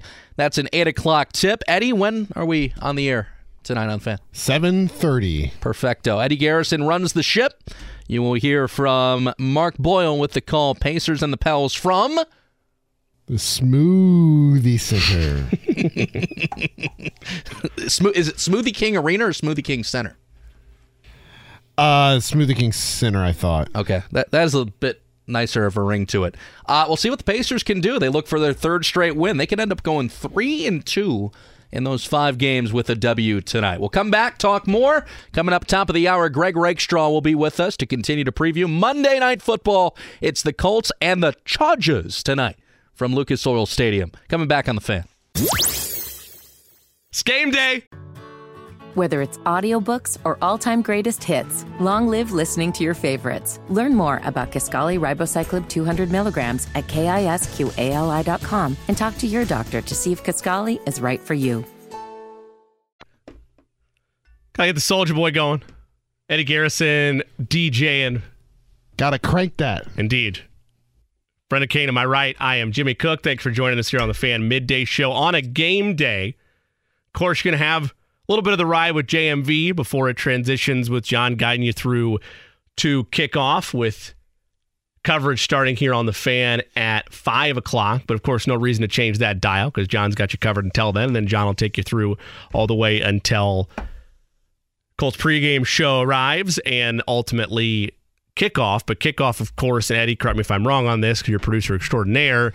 You'll have to switch over to our sister station, 97.1 Hank FM, for Colts Chargers once the game starts. And then, of course, here on 107.5 and 93.5, Pacers Pellies. Correct, yes. So we will have the uh, Colts pregame huddle starting at 5 o'clock. You will hear Jeffrey Gorman, uh, JMV, Joe Wrights, and Bill Brooks. That is on from 5 until uh, about 7 o'clock. And then Matt Taylor, Casey Valier, Larry Overton, and the whole crew will have you covered for uh, countdown to kickoff starting at 7 o'clock. Colts pregame will start here on the fan at 7.30.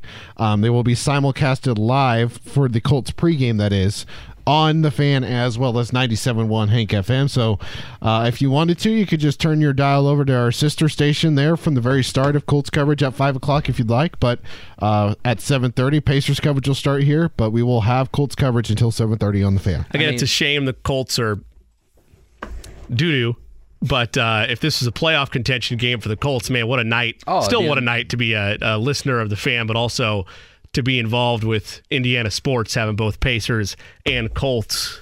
I mean, if, if both teams are good, it's the type of night you dream of. Oh, it goes right up there with uh, Pacers playoffs and, and, and the 500. You know, I mean, it's it, no doubt. Maybe not quite that level, but same it's from the same family in terms of excitement that you're going to have on a game day. Yeah, but I was going to say, I mean, Eddie's got the station assignments, he's got the personnel, he's got the Smoothie King Center. I mean, we are you are on top of your game, amigo. I gotta be, gotta be with. Uh, you got a big night. I do. It's a, it'll be busy, but it'll be fun. It will be fun. Colts and the Chargers tonight from Lucas Oil Stadium. I did want to ask you this, and by the way, Greg Rakestraw coming up top of the hour. So Nathaniel Hackett got fired let's see. Actually, this graphics the only head coaches to not finish their first season in the NFL. There are five of them. I don't expect you to get the first two. Lou Holtz with the Jets, Pete McCulley with the Niners. There are two others besides Nathaniel Hackett. So I, I I know one of them, and then I believe if, unless the tweet was wrong, I didn't see that same tweet, but I've seen one additionally. So I don't know if you want me to actually guess this or yeah. you want Eddie, who is okay. All right. Um, it's Urban Meyer, and uh, I believe Ding. Was it was it was it was Bobby Petrino? Ding! There you go. Ding ding ding so. ding ding. We have a winner. Wow, we have Jimmy. a winner. Yeah. So Nathaniel Hackett. I had it was open book. I, Ir- Urban, Urban Meyer, Bobby Petrino, Pete McCulley, and Lou Holtz, the head coaches in the National Football League, did not finish their first season. By the way, the Action Network, we are suing you for plagiarism. I gave you a verbal meme on the show last week that going from Matt Ryan to Nick Foles is the old guy getting the same shirt that he's wearing on Christmas for his gift, and they just tweeted that picture. I declare plagiarism. That's deep by your part. I mean, I thought it was pretty funny when I said it. Are you? Are you? Then Are you? Somebody, somebody ripped me off. Are you going to have Eddie drop in a disclaimer about how the views of Brendan King do not necessarily respect the Yeah. views of uh, Radio One and Urban One, as well as the fan and its affiliates? Well, maybe. I don't know. It, it depends on what else I think. All right, before we break, who's the biggest disaster right now in the NFL? Broncos, Colts, or Panthers? Broncos. Yeah, it's not. It's not close. More so me. than the Colts. Yeah, because like I have to zoom out and look at everything nationally. The Colts had expectations to be a playoff team. The West was supposed to be taken back by Denver and Las Vegas and Los Angeles, and the only team that's shown they're worth anything, even though the Raiders have had a little bit of flashes, is the team coming into Lucas Oil Stadium tonight, and that's the Chargers. Broncos thought they had another long-term answer with a veteran quarterback. They paid him a bleep ton of money, and that conversation isn't over yet. But boy, does it look bleak in Broncos country. Let's try. Eddie, who's the biggest disaster in the NFL? I'll go D. Uh, the Los Angeles Rams. They're five and ten. They won last night. So they're still the biggest disappointment. You're five and ten. Okay, You well, I totally think disappointment is different from disaster. And they also have more excuses than the other two, I would argue.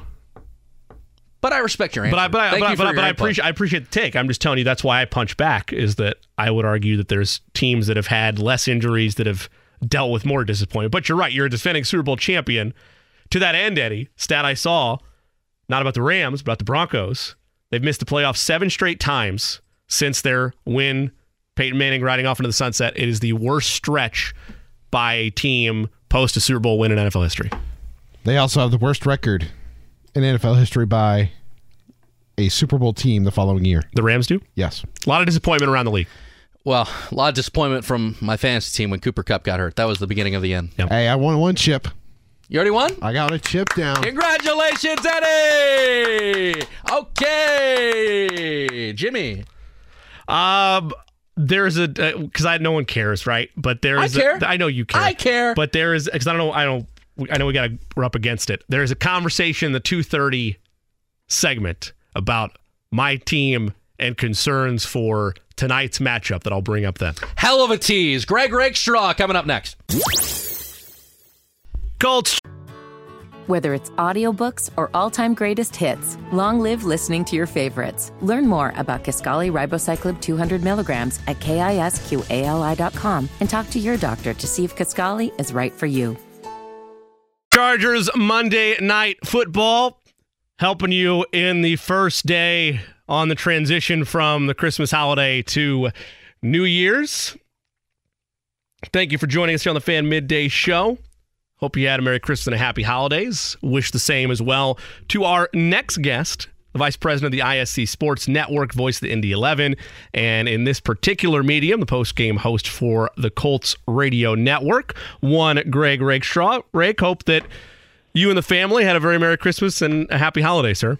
We did, and then uh, my hibernation is officially over as of about six thirty uh, with uh, Colts and Chargers, and then that starts a stretch of ten straight days of the sporting event that I'll be yapping about on radio or television. I wouldn't want to have it any other way. Very happy to hear that. Always appreciate seeing you throughout the city, whether it's on the high school front or with the Colts or the Indy 11. And we'll get to want to give a shout out to ISC towards the back end of this. But first, sticking with the Colts, uh, Greg, you, you and me and Brendan have kind of joked about this in a way the last couple of weeks regarding the state of the South. And you've stressed to us that the South really doesn't matter with the Colts ongoings, but just your takeaway from the playoff hopes finally being put to bed and and this final stretch stay away from Colts Chargers for a second but just Titans Jaguars as they push for the finish in a place that we all hoped the Colts would be when the year started. Yeah, the math finally tells us what our eyes have told us for some time. It's, this is not a playoff team. You know, you almost had to include that caveat. Now, technically, the Colts have not been eliminated. Well, courtesy of the Jaguars on Thursday night, now we can put that to bed. And everything for this football team should be about, you know, 2023. I'm not sure that transition has officially been made. Um, you know, the injury of Jonathan Taylor makes it that way for him. There's some other guys where I go, hey, I, I, I know what this guy's role is going to be. I'm not trying to see that player uh, again in 2022. Obviously, there is a change at quarterback. It's, it's not the direction I think I would have gone in terms of who's going to get the nod, but I at least respect something different uh, at this point, which we will see in, in, in Nick Foles. Uh, we'll see how that plays out this evening. But again, now there is no doubt everything and everybody can say, all right, we're trying to put ourselves in the best position for 2023 as possible now with three inconsequential games left to go in this season. Hey, Rick, inconsequential, as you said, but what can they most gain out of the next three weeks? Uh, draft picks uh, would be one of them, um, or, or, or, or lose them, depending on, on how it goes. No, it's, it's going to be a broken record because you've heard me say it the last couple of weeks. You know, I want to see as many young guys out there as possible, as many guys that, again, you've got a good feeling um, that hey, these are going to be on the roster next year. Guys are on their rookie deals. I want to see Alec Pierce be featured. Uh, I want to see Mike Strachan and Dezmon Patmon be featured. Uh, again, because of injury, you're going to get a good look at Deon Jackson and Zach Moss. And, you know, let's face it, you know, Jackson's the guy that's under contract at least one more year, if not two. So, you know, you would think Jackson would be the lead guy, but you never know. Um, but again, I, I want to see I want to see the young guys pop. This reverts back to a preseason game, to be honest with you. Um, it, it is now, all right, what future building blocks do you have here? This is all data collection. This is all an, an, an, an expedition mission, uh, you know, for the Indianapolis Colts at this point. Rake, we talk about how over the course of the season that, or the course of the midway point of the season or so, when the firing of Frank Reich occurred and when Jeff Saturday was named interim, that it's an audition for him. But we talk about also that everybody's fighting for their jobs and, trying to continue to show they belong in the National Football League. For weeks and weeks, the defense has been the crown jewel of this team. And then again, it wasn't all their fault, but they were spotted a 33 point lead up in Minnesota and, and gave it away. Gus Bradley regardless of what happens coaching wise, has an opportunity to reestablish this defense as, hey, we're not part of the problem. And he has a familiar quarterback on the other side of the field in Justin Herbert, who he experienced matchups with while with the Raiders. How big is this matchup in general on the defensive side of the ball and for Gus Bradley's group to remind everybody that, hey, this is a defense that has been pretty solid all year and perhaps the last two weeks have, have just been a bad anomaly? That would be nice. But at the end of the day, they're not going to be a playoff team. Right. So, so, so again, you always want to go out there and put on a good show, put on a good performance, not give up 33 point leads, not give up 33 points in the fourth quarter. So, yes, there is a point of pride as to how you go out there and perform on a week by week basis. But again, it, it doesn't change the overarching fact that defense has not been the problem until maybe the last couple of weeks or the second half of games in the last couple of weeks. But I still think when you look at things overall in the big picture, you have more, not question marks, but answers. And knowing that the way you look this year on defense is largely going to be the way that you look next year on defense. Could there be a coaching change? Yes. Could there be a scheme change? Yes. Could there be a philosophy change? Perhaps. But really, it comes down to, you know, the, the difference is going to be do you bring back Bobby Okereke? Do you bring back EJ Speed? Just what sort of role is Shaquille Leonard going to play? Other than that, the pieces as you have them constructed are largely going to be the pieces that you have next year for this defense. And so, again, that, that's why I revert to I want to see what the young guys can do. Because even with the way they've struggled the second half the last couple of weeks, I know that most of those guys are going to be back. So I have an expectation of what this defense can and cannot do into 2023, regardless of what's happened the last two weeks, regardless of what's going to happen the next three weeks. Rick, I want to talk about the quarterback position and the future of it because I know a lot of the decision making and what exactly they're going to do is going to be contingent on the head coach and, of course, who is making those front office decisions when it comes to drafting. But in these next three weeks, as you alluded to, if you put yourself in range of making a top draft pick and they end up being a quarterback, I'm not talking about anybody specific, but what does this team need at the quarterback position? What do you want to see the guy do? What do they need to do well in order to turn this thing around? Well, first of all, you need to have a coherent plan. that is step number one. And through fault that is not their own, meaning this franchise organization, that plan has had to have changed now so many times in the last four years. And the analogy you have heard me use is that you can only pass a tire so long. At some point in time, it's going to blow. That's happened. Okay. So now it becomes stop taking somebody else's free agent. Stop trading for somebody else's guy. Go get your own guy. Go go get the guy that you think is the next quarterback of this team for the next 10 to 15 years. We had that in Peyton Manning, one of the best of all time. Thought we had it in Andrew Luck. Fate conspired where that wasn't going to be the case. You had six or seven great years, and that was the end of that. That's a very high bar for the next guy, and I'm not sure he's going to get there. But at least you have a guy that you can build around and know that his best years are in front of him. That has not been the case over the course of the last three or four years. So that that that is the most important thing there. Now, secondarily, in terms of type of player, um, you know, let's face it, it's really not been an overly mobile quarterback other than last year with Carson Wentz. And so having a guy, and frankly, most of the guys that come from college football now are built this way. So I can state this. I think it's gonna it's gonna play out that way regardless. Um, you're gonna have a guy that's more mobile. You're gonna have a guy that's more of a of a mobile pocket sort of guy. Um, a lot of the things that, that we think Sam Ehlinger can be, maybe a guy that's just got some better natural athletic gifts than, than, than say, you know, what, what Sam has in terms of arm strength, size, et cetera, which tend, you tend to get those guys in round one instead of round number six. Um, but having a guy that is more of the modern mobile pocket running threat quarterback, dual run pass threat guy, because other than Carson Wentz, you didn't have that guy over the course of the last three or four years when you were trying to find the best available piece and make it fit. Greg Rakestraw joining us on the Mower Shop in Fishers hotline. The Mower Shop in Fishers and the mowershop.com for all your residential and commercial motors, well as snow blowers, parts, equipment, so much more. The Mower Shop has you covered. You can follow Greg on Twitter at Greg Rakestraw, of course, among other occupations, the post game host for the Colts Radio Network. Greg, for the aspect to your point earlier that this team is pretty much what it is. There's not a lot that's going to change or, or, fluctuate itself over these next three games or so, barring it just being a, a we gave up type of deal.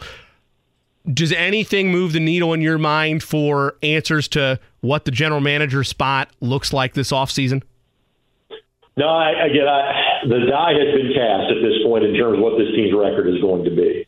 Yes, there's a difference in terms of where they are drafting if it's four twelve and one, if it's seven nine and one, that's a big fluctuation. But at the end of the day, do I think that makes a difference in terms of what Jim Irsay is thinking in terms of Chris Ballard? No, Chris Ballard, no, because first and foremost, the goal was to be a playoff team, and even above that, win the AFC South. We're going to go over two on that. We're going to have the next three weeks. And so I think what you're looking at is Jim Irsay has 15 days to decide you know, hey, don't want to give Chris one more chance. Do I think this organization is, if not heading in the right direction, is more quickly fixed by giving Chris and the staff another chance to, to, to build this again, or if he goes in a different direction? So while I can talk about things like, let me say, data collection in terms of what the individual pieces look like, in terms of what the leadership of the franchise is going to look like, I think it is all going to come down to the contemplations of Jim Irsay over the next two weeks. That's and and and asking me to read that, I need a much stronger level of degree than I than I have to be able to do that. Sure. Um, so so again, I, I think it's going to be him contemplating this over the next 14 to 15 days, and then whatever that decision is going to be, you need to make that decision as soon as the season ends. Like that needs to be announced either the last week of the year or January, the night of January the 8th, the day of January the 9th. That way everybody knows exactly what direction this thing needs to go in heading into the offseason, free agency, draft, scouting, etc. And the only reason I even asked the question, Rake, is because to your analogy about the, the tire and just trying to replug it and replug it, I mean, there's a there's a, a large amount of the that decision making, as you all know, that goes on the foot of the GM and goes on Ballard. So at what point do you no longer trust the guy that is making right. these decisions for your tires, right? At what point do you go elsewhere for that? That's the only reason I even poise it because obviously, sure. like you mentioned, you can't ruffle through Jim Irsay's mind, but at the same time, Ballard's had a large portion of plugging versus getting a new tire. Correct. And so at, that point, it becomes to the way Jim Irsay feels about it. And we'll see if Jim is available for comment between now and then so we can get a better idea of what exactly how the tea leaves are going to be read. Rake, when it comes to the guys that are due for new contracts, how much of these three games are going to have to do with the decision making of the Colts whether or not to give them a new deal? Does it matter in your mind? Is the cat already out of the bag in terms of what they want to do with these guys. Can they make a difference in these three games for getting a new contract? You know, there's there's there's a decent amount of free agents. It's it's not the larger names, the heavy hitters. The linebackers are the guys that you go. You generally like what you've seen from Okereke. You like what you've seen from EJ Speed. It's a matter of, and this almost goes back to the Polian days, where you knew there were some guys that, hey, your second contract was not coming here there was only X amount of big free agent dollars to go around. And unfortunately for you, sir, you're not going to get that here. Um, you're almost in that now. And again, what you've got to try to figure out is exactly what the health of Shaquille Leonard is going to be. If you feel confident about the health of Shaquille Leonard, then I'm not sure how much money either Okereke or Speed are going to get. Just because this is, even though it's a base 4 3, it's largely a group that plays, you know, a lot of nickel because everybody plays that these days, but it's also how the Colts are built. Their primary defensive alignment has been more 4 2 5 than 4 3 over the course of the last few years. You've got Shaquille Leonard under contract. You've got Zaire Franklin under contract. I don't know, you know, exactly how much you'd like to invest or what the, even the open market's going to bear for guys like Bobby Okereke uh, and, and, and, and for EJ Speed. The flip side, you know, that contract decision on offense kind of boils down to Parris Campbell. And, you know, Parris has been good, not great, but Parris' biggest stat is that he's played in every game this year. Again, I don't know what the open market's going to bear for Parris Campbell. If the Colts would like to bring him back, that is if the money is right, kind of like they did with Tyquan Lewis, you know, during the course of the offseason. So you know, in terms of the free agent decisions, there's not the big headline decision. There's just a handful of small ones that I think this team has to make. And obviously, the much bigger decision is, hey, who's your GM going to be? Hey, who's your, who's your head coach going to be? Hey, who's your quarterback going to be? Um, and then you get to those free agent decisions like that one. Pivoting back to young players that you want to see more out of and, and see a true body of work for them. Obviously, he's had work all season, Greg, but Bernhard Raimann, as at least from a from PFF standpoint and just rewatching the games, he's looked better and looked like he's growing more into his own. And this is rookie season. We know that that'd be massive for the Colts moving forward if they actually do have a true answer at, at left tackle. But, but but how closely are you monitoring? How he handles matchups like tonight, whenever he draws Khalil Mack and the final three games of the season. Once we take off off the board, that you're not going to win or lose now you're not really looking for wins anymore. You're looking for those measurables of are these guys real answers these key positions. I, uh, obviously, it's important the next three next three games, but again, I I kind of think there's been enough there already where he is likely going to be your guy at least next year. And again, let's acknowledge you've invested heavily in left guard, you've invested heavily in center, you've invested heavily in right tackle part of going back to last year where I thought it was a must for the Colts draft a left tackle in the first round, if for no other reason. You need to have him playing on the rookie wage scale. And so you've got that now in Raimann if you think he's the guy going forward. And so important, yes, but I largely think the die has been cast there. And with knowing that he is still young to football, um, there is an expected jump for every player from year one to year two. I think it's safe to say he could have that. And so if it completely stinks the next three weeks, do you throw that in the pile of things you need? Maybe. But I would say right now be more of a lean to say, hey, he's your guy at left tackle going forward. Hey, Rick, I don't know how much time you've had to actually formulate an opinion since it broke about an hour ago, but just your reaction and thoughts to what happened in Denver with Nathaniel Hackett. Not surprised. I thought it was a matter of time. Um, and there are seemingly shorter leashes for head coaches now in the National Football League than ever before.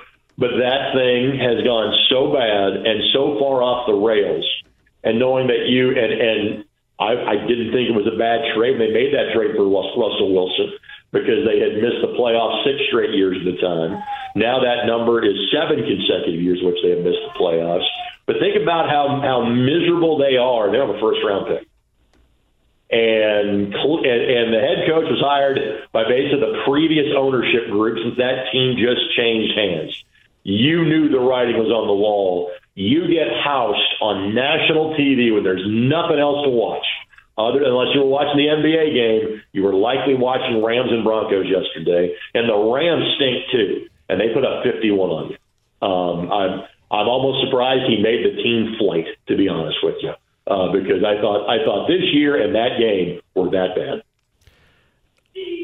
Greg, how much can it be a cautionary tale? I mean, obviously the Colts are they, they've made their own cautionary tales with the quarterback band aid, but you and myself and Brendan, I don't want to speak for you, but I feel like we're in the same boat of you've tried the veteran move. If the opportunity presents itself, it's time to get your own and get young. But how much yeah. could this wind up being a cautionary tale of rolling the dice once again on veteran quarterbacks, even though Russell Wilson still has an opportunity to redeem himself next season? he's had just as much blame as Hackett uh, outside of the losing the locker room or losing the sideline fighting the other day. He's had just as much blame for this as, as Hackett. No, I would agree with that. Uh, and again, it's it's you know things change, um, and you know from the Colts' perspective. I understand the logic on every move at quarterback they have made the last three or four years. Seriously, I get it. And I'll be the first one to say that I thought Matt Ryan was going to be an upgrade on Carson Wentz and it wasn't. And that doesn't mean that Carson Wentz should have stayed here because I saw enough from Carson to want to move on from him at the end of last year. Let's not forget that with the way things have worked out. But things are cyclical. But yes, as you look back with the with the you know 2020 hindsight, this was not the year to go out and get somebody else's quarterback. Now was it? No, and, and I'm I'm right there with you though on Matt Ryan. I, I really thought and again, I, we could debate this forever. I, I still think that the Colts failed him in a number of ways as much as he failed them in terms sure. of the O line not being what they said it was going to be, uh, the running game never really establishing itself because of the O line and because Jonathan Taylor's injuries. I don't know if Matt Ryan's done, but I, I too thought it was going to be a successful operation when they brought him in. Yeah, agreed. Absolutely. Rake, I had my first fire alarm experience at a high school basketball game. Everybody had to leave New Pal and, and, and huddle outside before the Newcastle New Pal game. So that that was an experience. I did want to ask about high school ball though. Post Christmas, uh, who in your mind, Rake, right now are your biggest juggernauts come March? Ben Davis. I mean, Ben Davis just went to Lawrence Central, won by 16 without the top two players. So Zane Dowdy was out, and and he was on crutches, which tells me he is unlikely. It's possible. It's unlikely he plays in the Hall of Fame Classic on Friday. KJ Windham, I think, will play because uh, I saw KJ's ankle injury that took place what would have now been two weeks ago um, in the win against Cathedral. He's missed their last three games. Ben Davis has been fine without him because they're so deep. Um, ben Davis will play one through nine, one through ten, and they've got kids coming off the bench that are getting college looks. And that, that's how good they are. Uh, they will play number two Penn, and Penn is a team that has some size, not the athleticism, but they've got perhaps the best individual player in the state so far this year, Markus Burton, the Notre Dame recruit. The one time I saw him had 37 and led his team from a comeback when they were down 21 to one, five and a half minutes in the game to actually go out and win. So that's my schedule on Friday because uh, I'll have those two teams plus Northwood plus North Daviess in the Hall of Fame Classic out in Newcastle. The two evening games can be seen on, on MyINDY-TV 23. The morning two games can be seen on Comcast 81. We as ISC will embark on a uh, on a uh, torrid pace of 29 games in 75 hours, starting tomorrow night with Cathedral and Warren Central, and my first chance to see the Warriors this year. So looking forward to that. But it's going to be a hectic holiday and I couldn't imagine having it any other way because of the number of great tournaments that get played around the state between Christmas and New Year. Paul Logan Memorial Classic on that list as well. You can follow Greg Rakestraw on Twitter at Greg Rakestraw. And that'll be, like you mentioned, 29 games in 75 hours on ISC. Uh, you mentioned on Twitter, Rake will be a part of 12 of them. Uh, you said MyINDY TV as well as ISC, correct, over this stretch. Keep following you and, and ISC Sportsnet on Twitter for uh, times and viewing windows. ISC, just turn on ISC Sports Network. Okay, I'll be okay. It's, it's, it's that simple. Um, so uh, three games on MyINDY TV 23. Uh, on Comcast 81, we will have, as I count fingers and toes, live on, on uh, television. Uh, radio, we'll have 14 games on Comcast 81. Uh, all of our streams from Newcastle and the uh, Phil Cox Memorial Tournament in Kokomo, which, by the way, has four top 20 teams. Those are all free, which means you'll see those on Twitter and YouTube as well. But um, just go to iscsportsnetwork.com because they'll probably be talking at some point in time between Tuesday night and Friday night. Looking forward to tracking it. Uh, enjoy Monday night tonight. Of course, catching the post game show as well. Uh, glad to hear that Christmas holiday was well for you and your family. Happy New Year to you, and we'll uh, we'll talk to you in 2023. Sounds good, fellas. Talk soon. Thanks, Rake.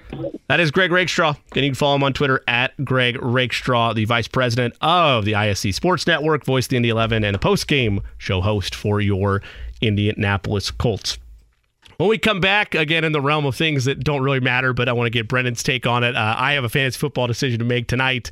It involves Colts Chargers, which gets started again with coverage. Uh, don't leave the station. There's no reason to leave uh, 1075 or 93.5 as we get you set up with the ride with JMV coming up uh, at the top of the hour. And then, of course, countdown to kickoff and pregame coverage, all that getting started at 5 o'clock here, and then the ultimate game uh, between the Colts and the Chargers on our sister station, 97.1 Hank FM. We'll talk about my conundrum there, give our thoughts and bets later on in the show for Colts Chargers and the entire slate of games around the sports world here on the day after Christmas.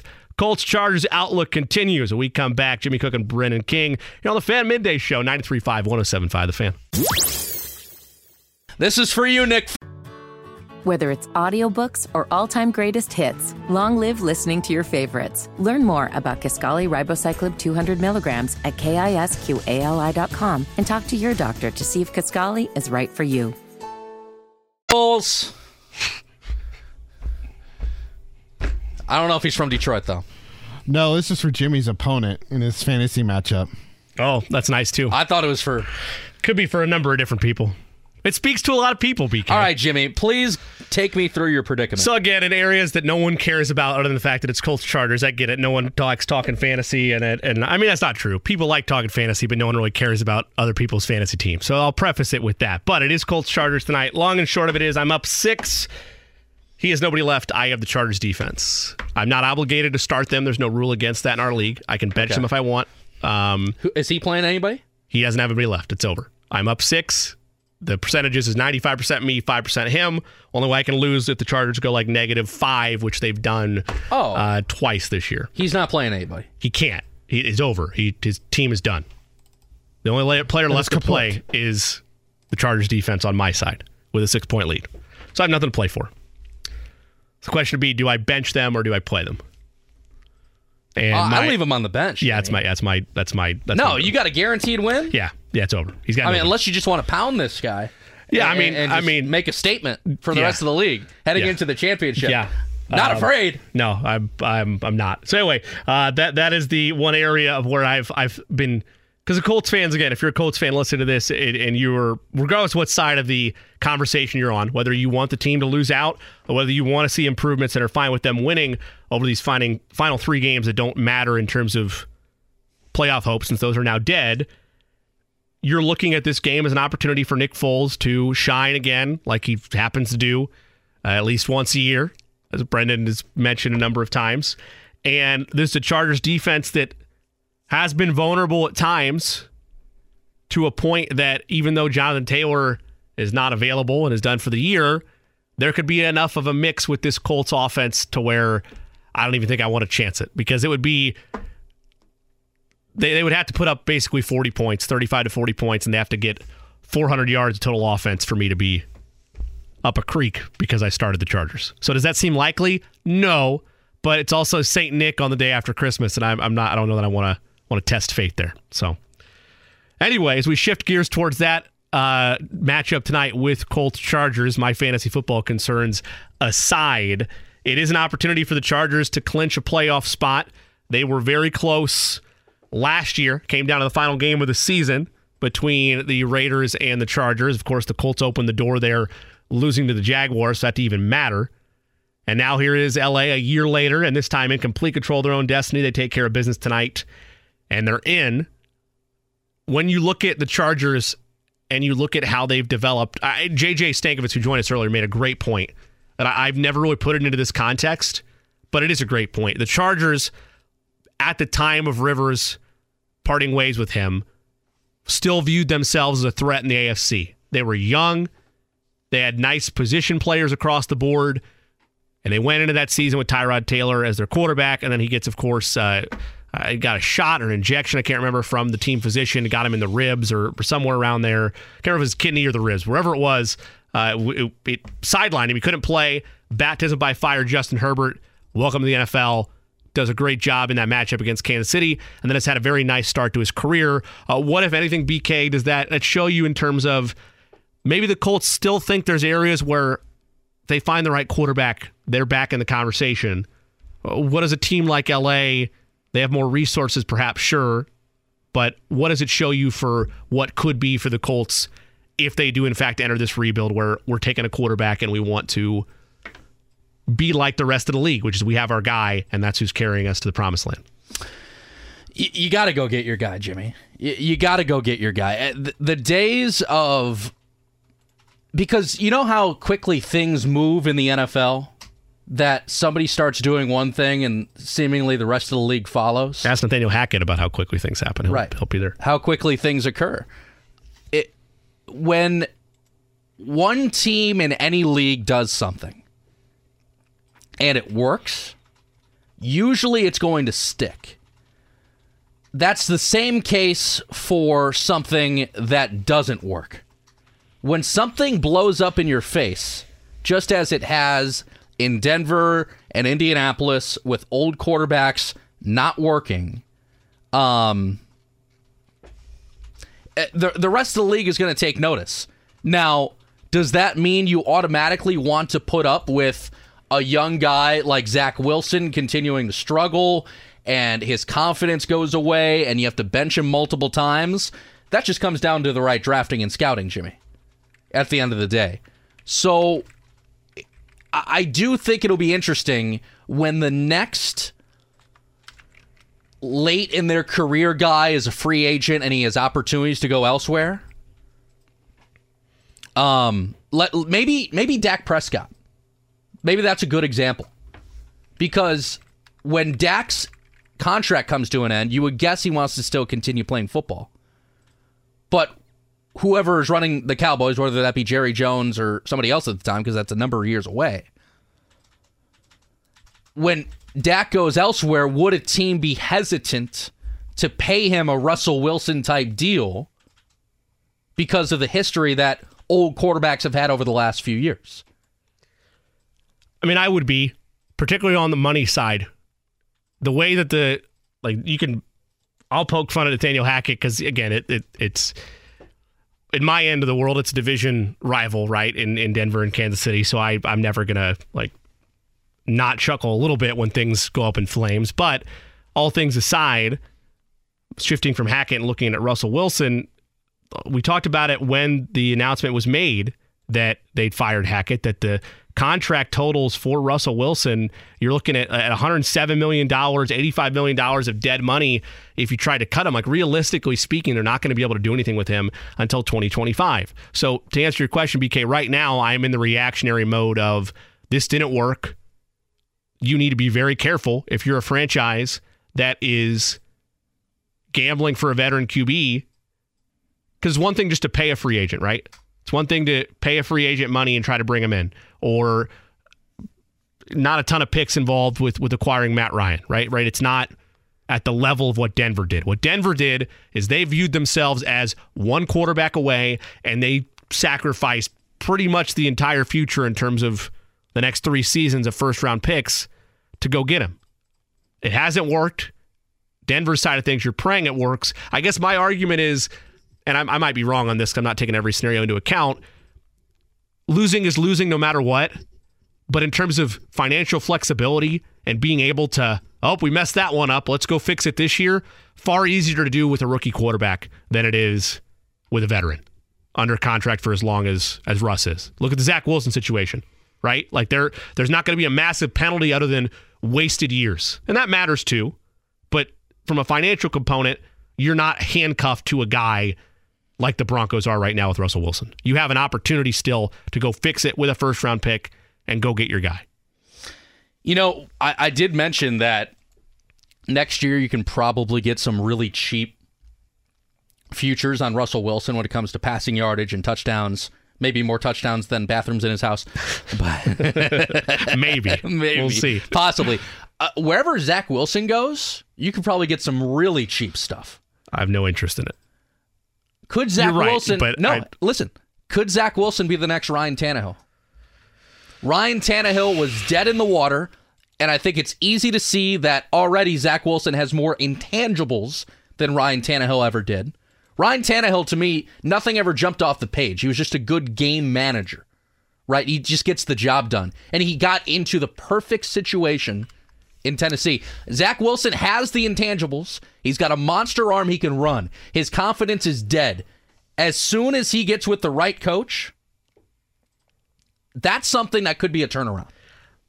It can be, and I and I'm the last type of person that's going to automatically shut the door on on somebody, particularly a individual that's good enough to be a quarterback in the National Football League, whether that's a starter or whether that is a guy that is on the depth chart as a backup, regardless of positioning. I'm not going to slam the door on somebody's career instantly, particularly when they're so young.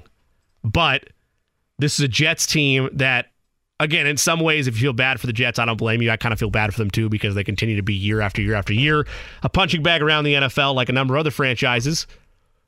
And they feel like they finally have the answer at quarterback with Wilson, and it doesn't work out. He hasn't looked great in the limited window of return after uh, Mike White couldn't go. So he got, what, a two game sample size there. It's clear that that relationship between Saleh and Wilson is done. So could I see him somewhere? Yes. This wasn't your question, Brendan, but if we're even remotely trying to speak into existence, and I know you're not, Zach Wilson ending up here, I Let's gotta not go help that us far. all because that, that I I want no part of that. I don't want to be a part of his rebuild of his career, but sure, I could see it because that's sometimes all it takes is the right system and a coaching staff that believes in you. Uh, but I also think that he's underperformed as well during the opportunities that he's had. Just my view on it. So I don't know. I mean, that that is that, but that's the fine line in the league, right? JJ mentioned this as well. You go over team by team by team, and the ones that are drafting, it takes time. It's not always instantly a Patrick Mahomes or instantly a Justin Herbert in terms of just being dropped in. Mahomes had a year, but still, when he came on the scene, blew everybody out of the water. It doesn't always happen that easily. Sometimes it still takes a year or two to build, and there's growing pains. Look at Justin Fields right now. Look at Trevor Lawrence right now. Look at go back Colts history. Obviously, Peyton is an anomaly. He's one of the best quarterbacks of all time, but there were early bumps and bruises. That's what goes on during a rebuild. So I'm not closing the door on Zach Wilson, but from a Colts perspective, I I think it's time to go back to building and developing one of your own versus like you and I have mentioned, like Rick has mentioned, like everybody has said, putting a band-aid on a team that is not a veteran away from being a championship contender. And the the thing is, when you go that route, Jimmy, it, it's up to the fan base to be patient. I'm probably from the least patient city there is when it comes to sports. You're in that conversation, no doubt, if not the if not the New, least. yeah. New York's up there, Yeah. but Yeah. uh, uh, with all the teams that have had rebuilds and championships, my city's not patient. Nor are a lot of cities. It's it's not a requirement to be a sports fan to be patient. That's just not what sports fans Right. are. And I get it. Jimmy, you and I love you, me and Eddie, we love our teams that we cheer for.